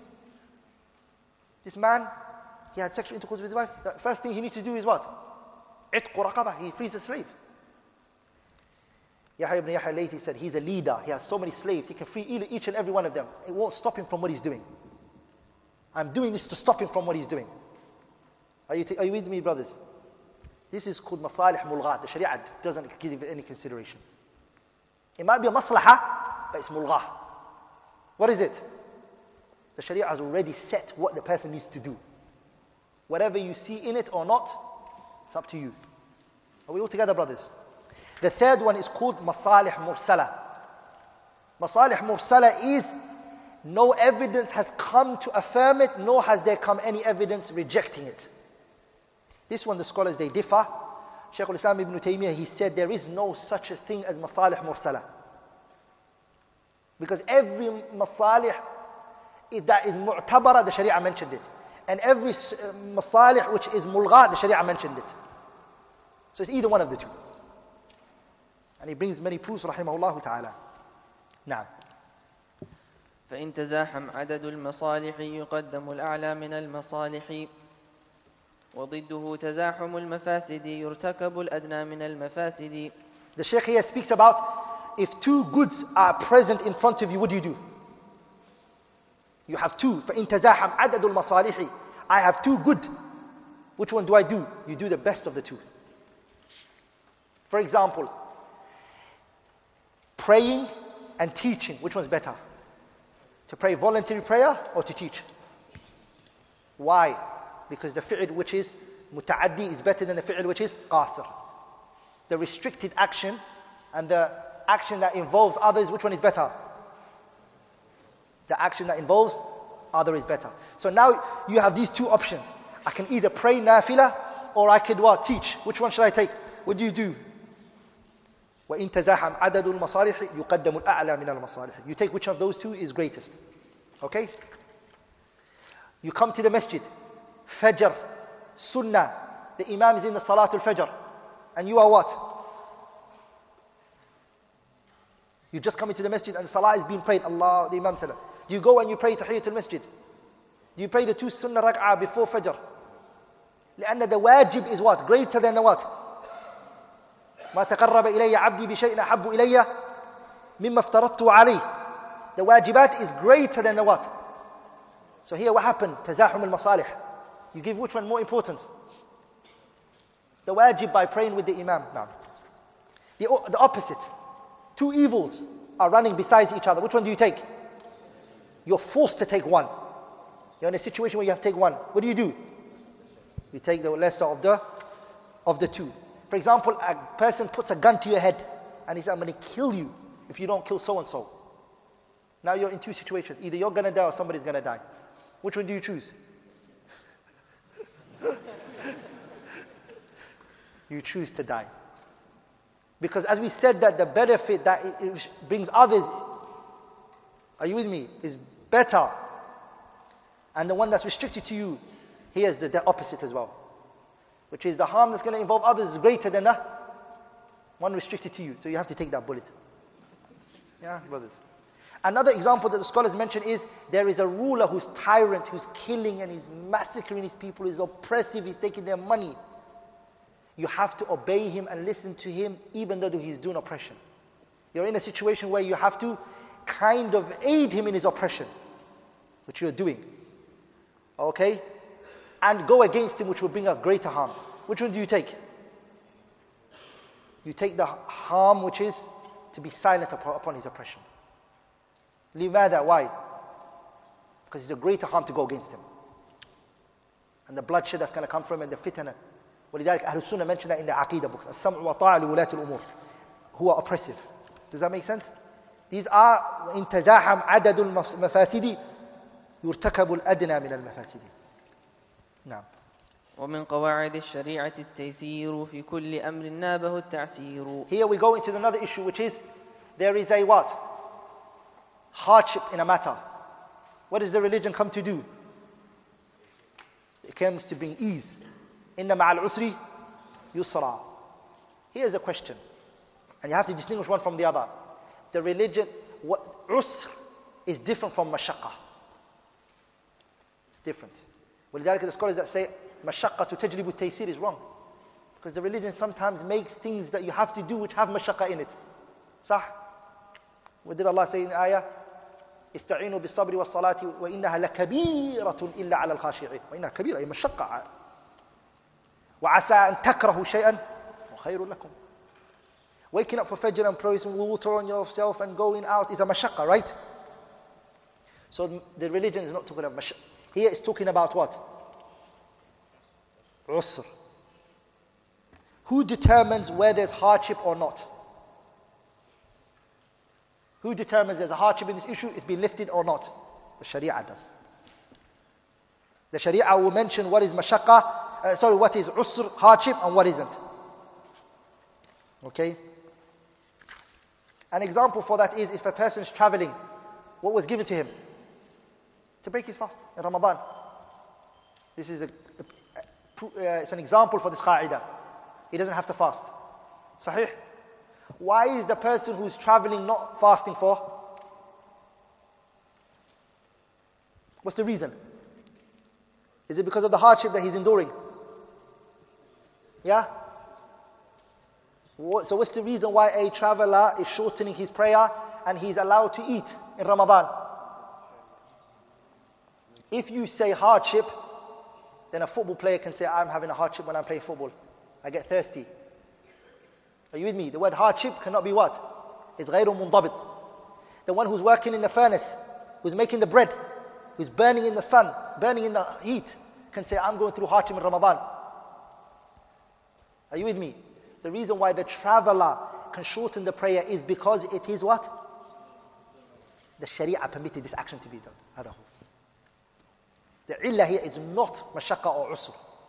Because mashaqqa is غير منضبط. It's not something that can be restricted. هيه؟ وليس واجب بالاقتدار ولا محرم مع اضطرار The Sheikh mentions two qa'idah here. There is no wajib when you don't have ability. If the ability goes, you don't, the wajib goes. But that is dependent on what type of ibadah it is. The ibadah two types. Ibadah yataba'ad. Like for example, I can't stand up when I'm praying. Shall I leave the whole salah? No. It wants something else from you. Sit down. I can't. Okay, lie down. الحديث عمران بن حسين صلي قائما فإن لم تستطع فقاعدا فإن لم تستطع فعلى جنب صح some ibadat, if you can't do it, part of it, all of it goes. Like a person says in Ramadan, I take medication at dhuhr time. So shall I just break my fast until dhuhr, and then after dhuhr I fast? No, we say all of it is gone. لأن the fasting لا يتبعض. Are you with me, brothers? So when he said وليس واجب بلا اقتدار, it depends on what type of wajib it is. ولا محرم. There's no haram when there is what? When there is what? When there's a necessity. What does necessity mean, brothers? Three things. What's a necessity? Three things. The first thing is, ما يلحق العبد ضرر بتركه. If you don't take this thing, harm is going to happen to you. You have to eat this corpse, the dead animal, or you're going to die. Or something harmful is going to happen to you, one. There's nothing that can take its place. You have no other alternative. The only thing you have is this dead corpse. And number three is you take the amount that is needed. The Sheikh is going to bring it. The darura, you're not allowed to take more than it. Are you with me, brothers? If there's something in your throat and you're about to die, and then you drank a khamr that was with you, you had nothing else, shar'an, you're allowed to drink it. You can't say, this is nice, let me take it home. Yeah, and drink it the next day and the next day. لا. تقدر بقدرها. You can only take the amount that's made permissible for you. The Sheikh is going to bring that later, inshallah ta'ala. There's another thing that you need to know, which is what? Haja. What's the difference between darura and haja? The difference between darura and haja is harm is going to come to you from the haja, but you can find an alternative. You can find alternative for the haja.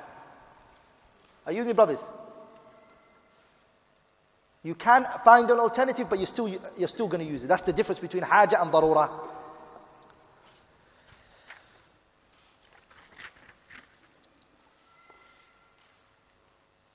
What about wudu?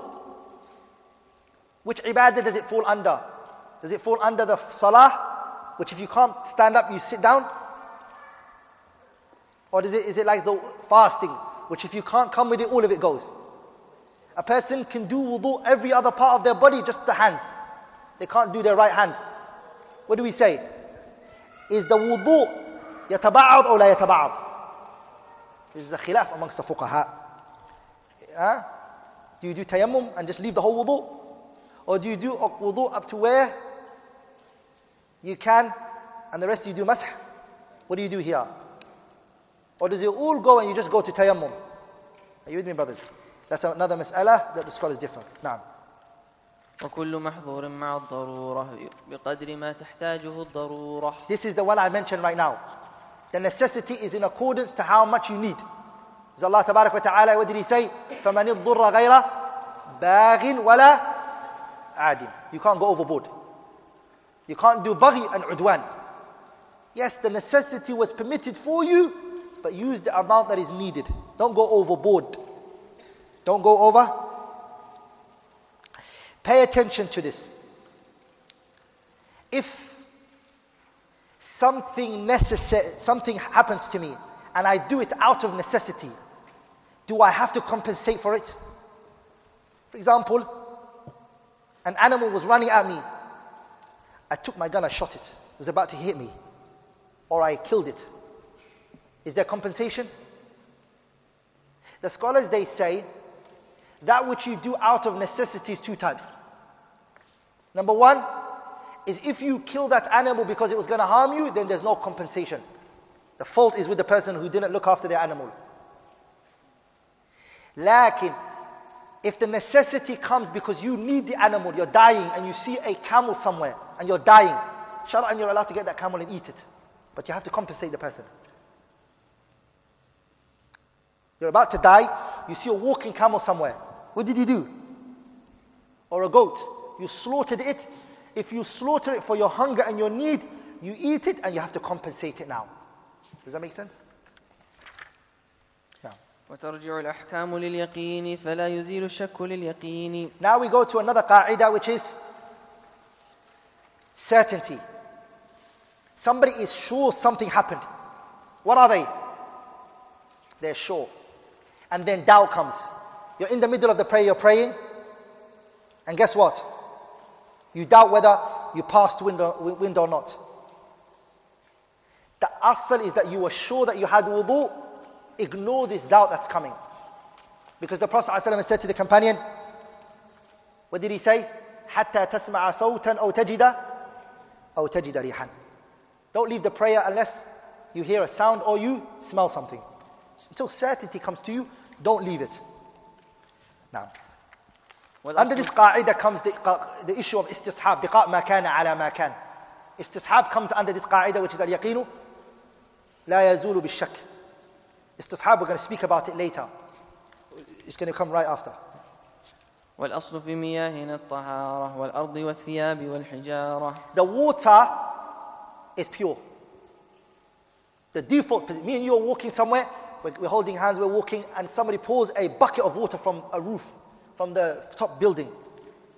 And then they close their window, we don't see who it is. We look up, we say, What happened? And we were both going to the masjid. And you say, Akhi, I think this is najasa. This is najas. I say, You don't know which window it is? The asal of the water is tahir, let's keep moving. The asal is what?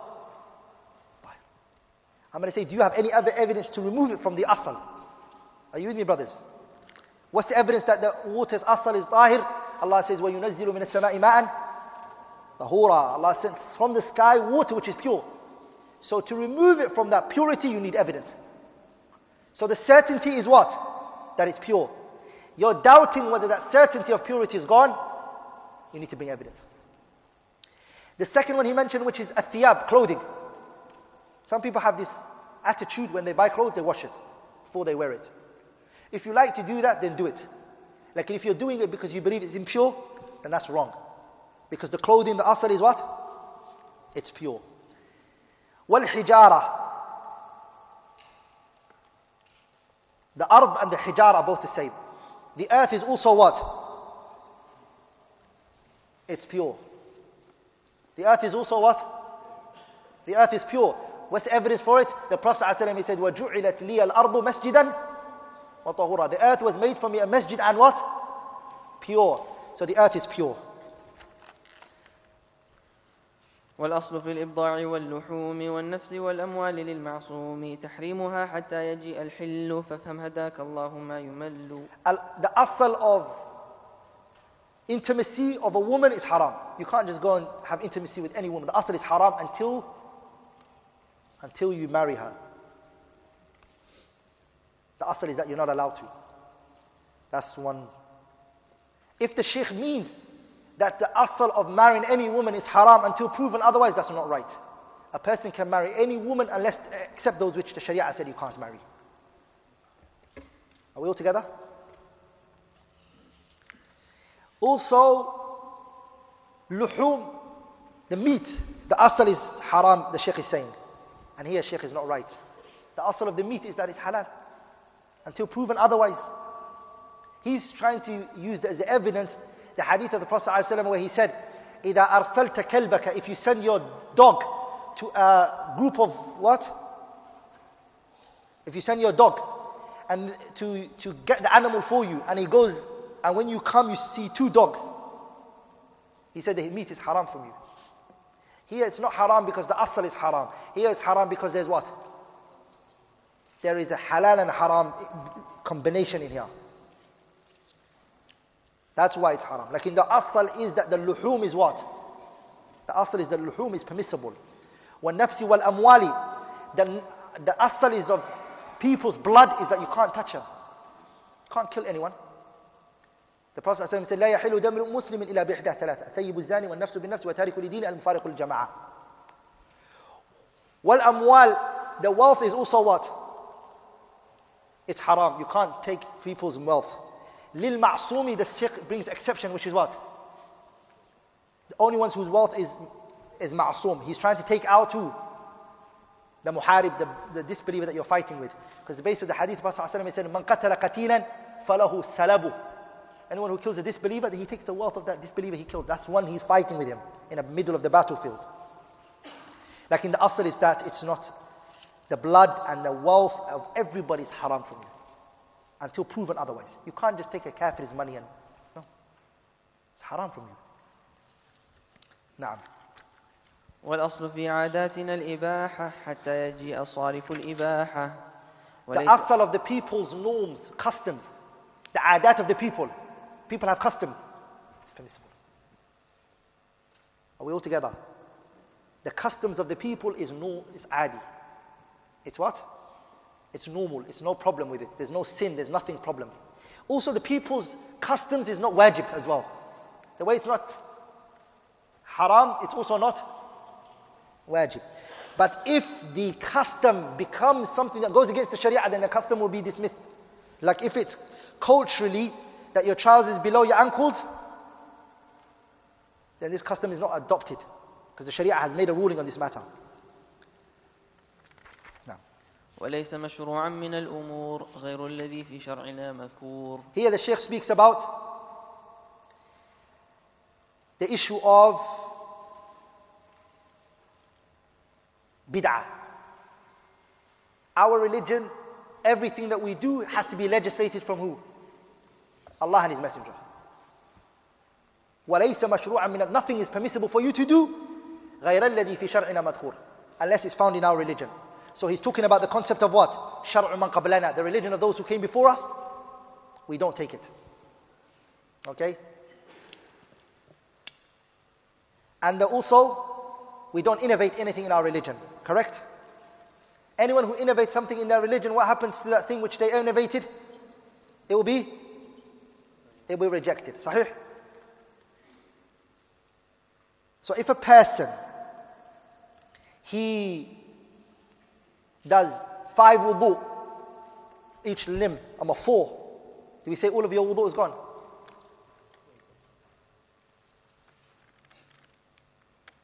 He placed four water over his hand, four times each palm. Do we say all of it's gone? So we break the adding on the religion in two types. That which, when the person adds into the religion, it's connected to the thing. What is it? It's connected. Such as if a person prays dhuhr four, uh, five, then we say all of it is null and void. This, this, this rak'ah can't stand by itself. It stands with the. Are we all together, brothers? Like in the wudu, the wudu, if a person adds onto it, the adding that he's coming with can stand by itself as a, as a wudu. So it's not connected to the asal. Are you, with, are you with me, brothers? So this one, we say you're sinning, but your wudu is still correct. Now. وسائل الأمور, وسائل الأمور كالمقاصد واحكم بهذا الحكم للزوائد Now we have to learn something which is a means takes the ruling of its objectives. The mean takes the ruling of its what? A person is walking to the masjid. Does he get rewarded for walking to the masjid? Is the walking the reward or because he's going to the masjid? But that same person is walking to the club. They get the sin of going to the club. So the means takes the ruling of what you're, where you're going. Sahih? And also the zawaid, which is when you're coming back from the masjid, you're going to get rewarded because you came from another, from a place which is what? This is called zawaid. Going to the masjid is the wasail, and coming back from the masjid is the zawaid. Are you, are you with me? Question here. The means, the scholars, they divide it into three types. A means that we definitely know that it's going to lead to this. We definitely know it's going to lead to this. We have to come with the means, even though we know it's going to lead to. For example, can you wash your leg if you don't sometimes go up to your saq? You have to go up to wash your heels and your uh, leg. You have to go into your leg, your leg a bit up. Sahih? This part becomes wajib. Because ما لا يتم الواجب إلا به فهو واجب. You're not able to do the leg properly unless you go up a bit. So it becomes, this means becomes obligatory for the ultimate goal, which is to wash the leg properly. Are we all together? The second one is something that will lead to something but rarely. Like saying that I'm never gonna, it's haram to sell grapes. Why? Because alcohol is made out of it. What situations it happens is nadir. Are you with me, brothers? So no one can sell grapes because grapes are what khamr is made out of, so then it's haram. No, it's nadir, it's rare. When nadiru la hukma lahu. And rareness doesn't have a ruling. The third one is something that leads to something the overwhelming majority of the times. It's not definite, but it's ghaliban. The overwhelming majority of the times. Like selling weapons at the time when you know Muslims are fighting one another. Are you allowed to? Scholars here, they differed, and the strongest opinion is that you can't. Because it takes its ruling. Hiya. والخطأ والإكراه والنسيان أسقطه معبودنا الرحمن لكن مع الإتلاف يثبت البدل وينتفي التأثيم عنه والزلل Here the Sheikh speaks about doing a mistake and forgetting something. A person does a mistake and he forgets something. Will he be held account for it? No, he won't be held account for it. Allah has forgiven you subhanahu wa ta'ala. You're not going to be held account for it. What's the evidence? Allah said in the Quran, رَبَّنَا لَا تُؤَاخِذْنَا إِن نَسِينَا أَوْ أَخْطَأْنَا What did Imam Muslim narrated in Sahih? That Allah Azza wa Jalla said, قَدْ فَعَلْتُ I have done that for you. After the believers made that dua, Allah said, okay, I have done that for you. That I will not hold you account for the mistakes and the, the things that you forget. As for the hadith, إن الله تجاوز عن أمتي الخطأ والنسيان وما استكره عليه is a hadith which is differed upon greatly. It is what? Lakin, if you do something out of forgetfulness, or you do something out of a mistake, you still have to compensate it. You by accident ran a person over and they died. You can't say, Wallah, it was an accident. Na'am, all it lifts from you is that in the eyes of Allah you're not punished. Like in this person's blood doesn't go, go hadar. So the Shaykh is saying, the thing that you destroyed, you have to compensate it. نعم. ومن مسائل الأحكام في التبع يثبت لا إذا استقل فوقع. Here we have a mas'ala which is, as the fuqaha scholars call it, a tabi' tabi'. When you're selling a house, does the garden and the front porch and the parking spot, does it go with the house or does it not? So when you sell the house, the doors go with it. The, you can't say, I only sold the house to you, give me the keys, give me the locks, give me the windows. No, it goes with all of it. Are you with me, brothers? Because the doors can't stand by themselves. Can the door stand by itself and the locks? No, it can't stand by itself. So here he's saying to you, وَمِن مَسَائِلِ الْأَحْكَامِ فِي التَّبَعِ Some things, they come into this. يثبت لا إذا استقل فوقع هيا والعرف معمول به إذا ورد حكم من الشرع الشريف لم يحد Here we're going to go into Sharia said something but we're unable to implement it.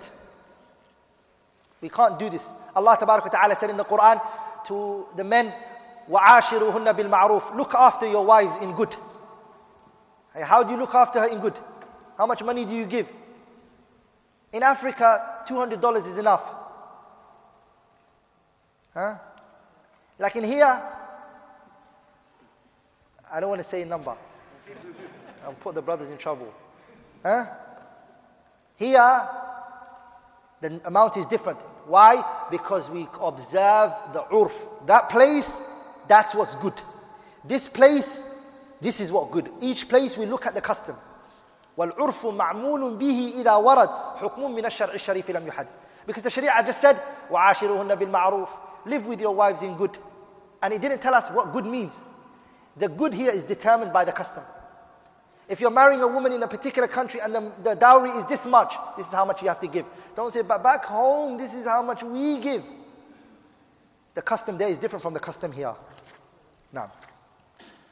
معاجل المحظور قبل آنه قد باء بالخسران مع حرمانه Here the Shaykh goes into somebody hastens something that was going to come for them. Something was going to come for you, you hasten it.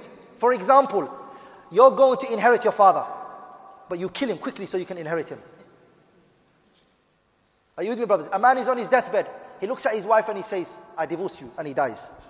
The reason why he want, doesn't want her to inherit him.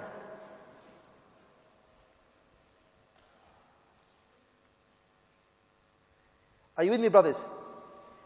This person, no one's going to give care to him. Even if he divorced his wife, still she's going to inherit him. The boy who kills his father so he can inherit him, the scholars they say, من استعجل شيء قبل أوانه عوقب بحرمانه. If you hasten something before its time, you're going to be prevented from it. He hastened his father's death, so he won't inherit. Now. وإن أتى التحريم في نفس العمل أو شرطه فذو فساد وخلل If a prohibition comes regarding a particular matter, something in and within itself, the Sharia prohibits it. If you come with it, then it's considered, it's considered null and void, like innovation.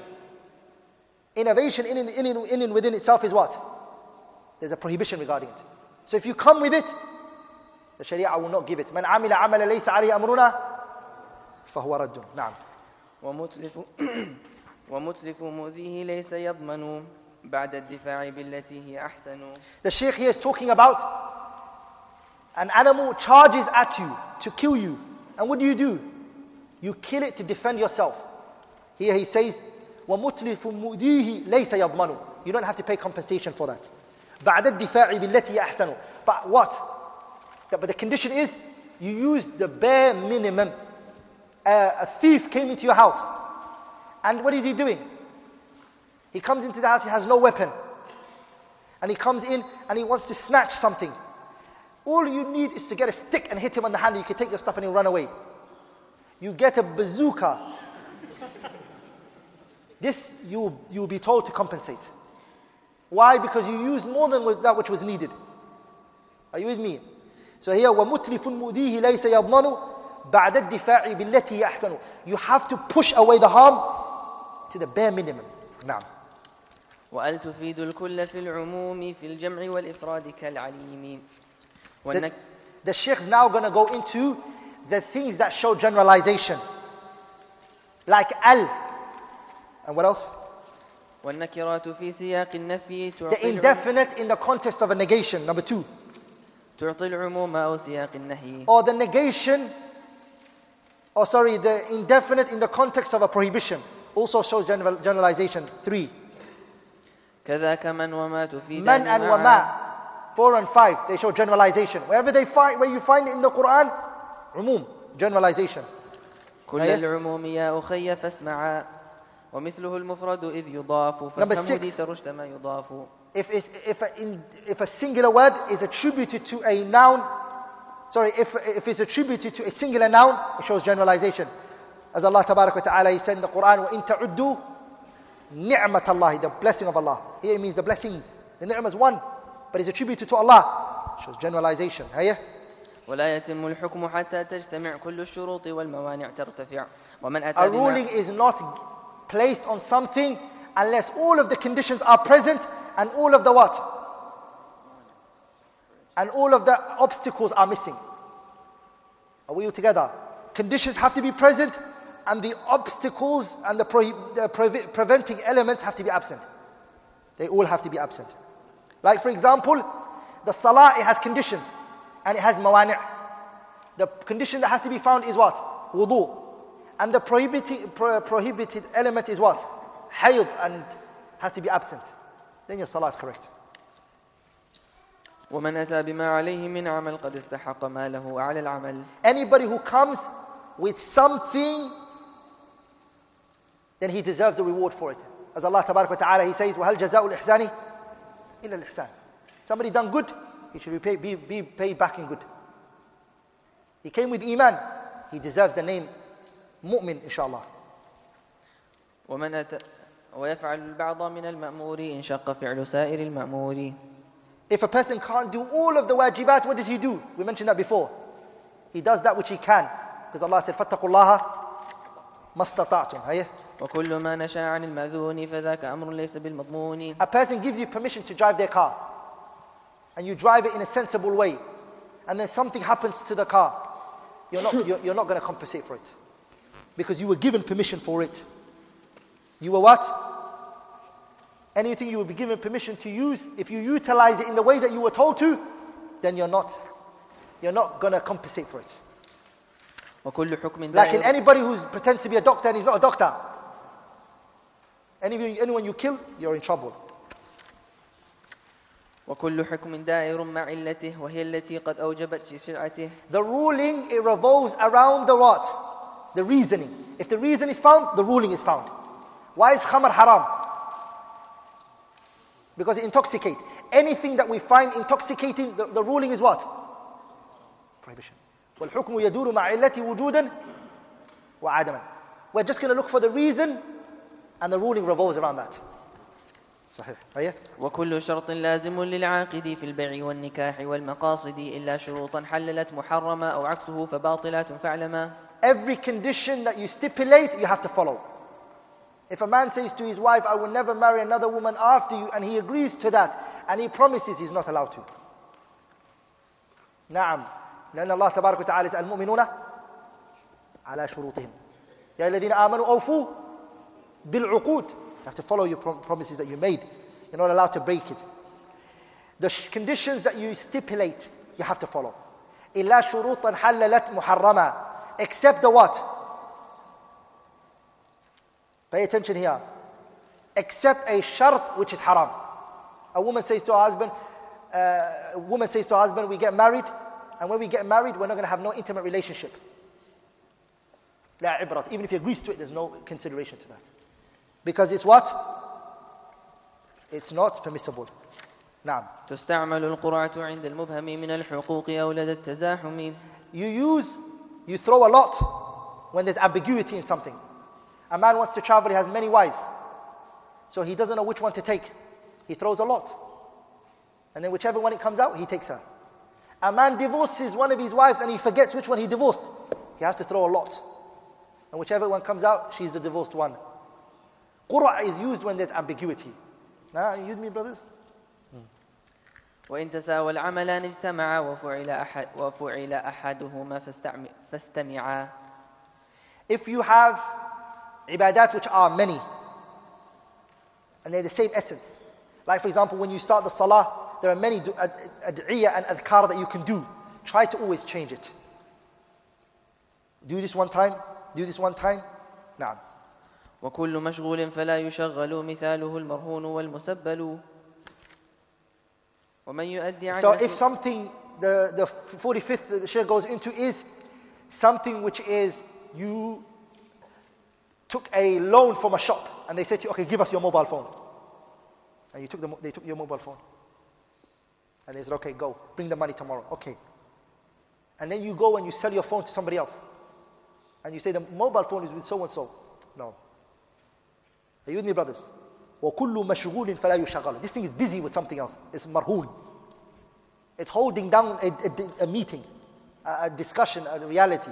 You're not allowed to do a transaction on top of that. Ayah. ومن يؤدي عن أخيه واجبا له الرجوع إن نوى يطالبا The, your, a brother pays your loan for you. He sees somebody holding you from the collar. And he said, Akhi, let go. What are you holding his collar for? He goes, Akhi, he took 200, pa- 200 dirhams from me. He goes, take it. If he didn't intend in his heart to take that money back from you, it's haram for him to take it back. Are you with me, brothers? But if he intended giving it, that he wants it back from you, he's allowed to take it back from you. Are you with me? But if he intended in his heart, this is a fadl, um, it's a virtue, then this is called hiba, it's a gift. And if you take the gift back, what is it? It's like the dog who, uh, who vomited and he ate his vomit back. Ah, yeah? والوازع الطبيعي عن وواز- والوازع الطبيعي عن العصيان كالوازع الشرعي بلا نكران The Shaykh rahimahullah here, he mentions the last qa'idah. He mentions rahimahullah ta'ala, there are things that naturally is despicable. The Sharia doesn't talk about sins for that. For example, I, I, I don't want to, I, don't, I can't find a better example, like in somebody eating their feces. This is wazi' al-tab'i. صح. عفان الله عنا وعنكم. Is, is, there, is there a sin on that? You know any delil for it? The reason why the Sharia didn't mention that because this is wazi' al-tab'i. Your nature dislikes it. Are you with me, brothers? The haram which the nafs dislikes, the Sharia doesn't stipulate a ruling on that because naturally you're going to run away from it anyways. But the haram which the nafs is inclined to, and it will do, the Sharia mentions a sin and a prohibition for it. Does that make sense? And the other one, it leaves it for your natural disposition. Are you with me? Now. والحمد لله على التمام في البدء والختام والدوام ثم الصلاة مع سلام شائع على النبي وصحبه والتابعين Alhamdulillah, we finished inshallah ta'ala al-Qawa'id al-Fiqhiyya by Sheikh Abdul Rahman Nasir Sa'di. Anything which I have said that was wrong or incorrect is from me and shaitan and Allah and His Messenger are free from it. Subhanakallahumma bihamdik ashhadu an la ilaha illallah astaghfiruka wa atubu.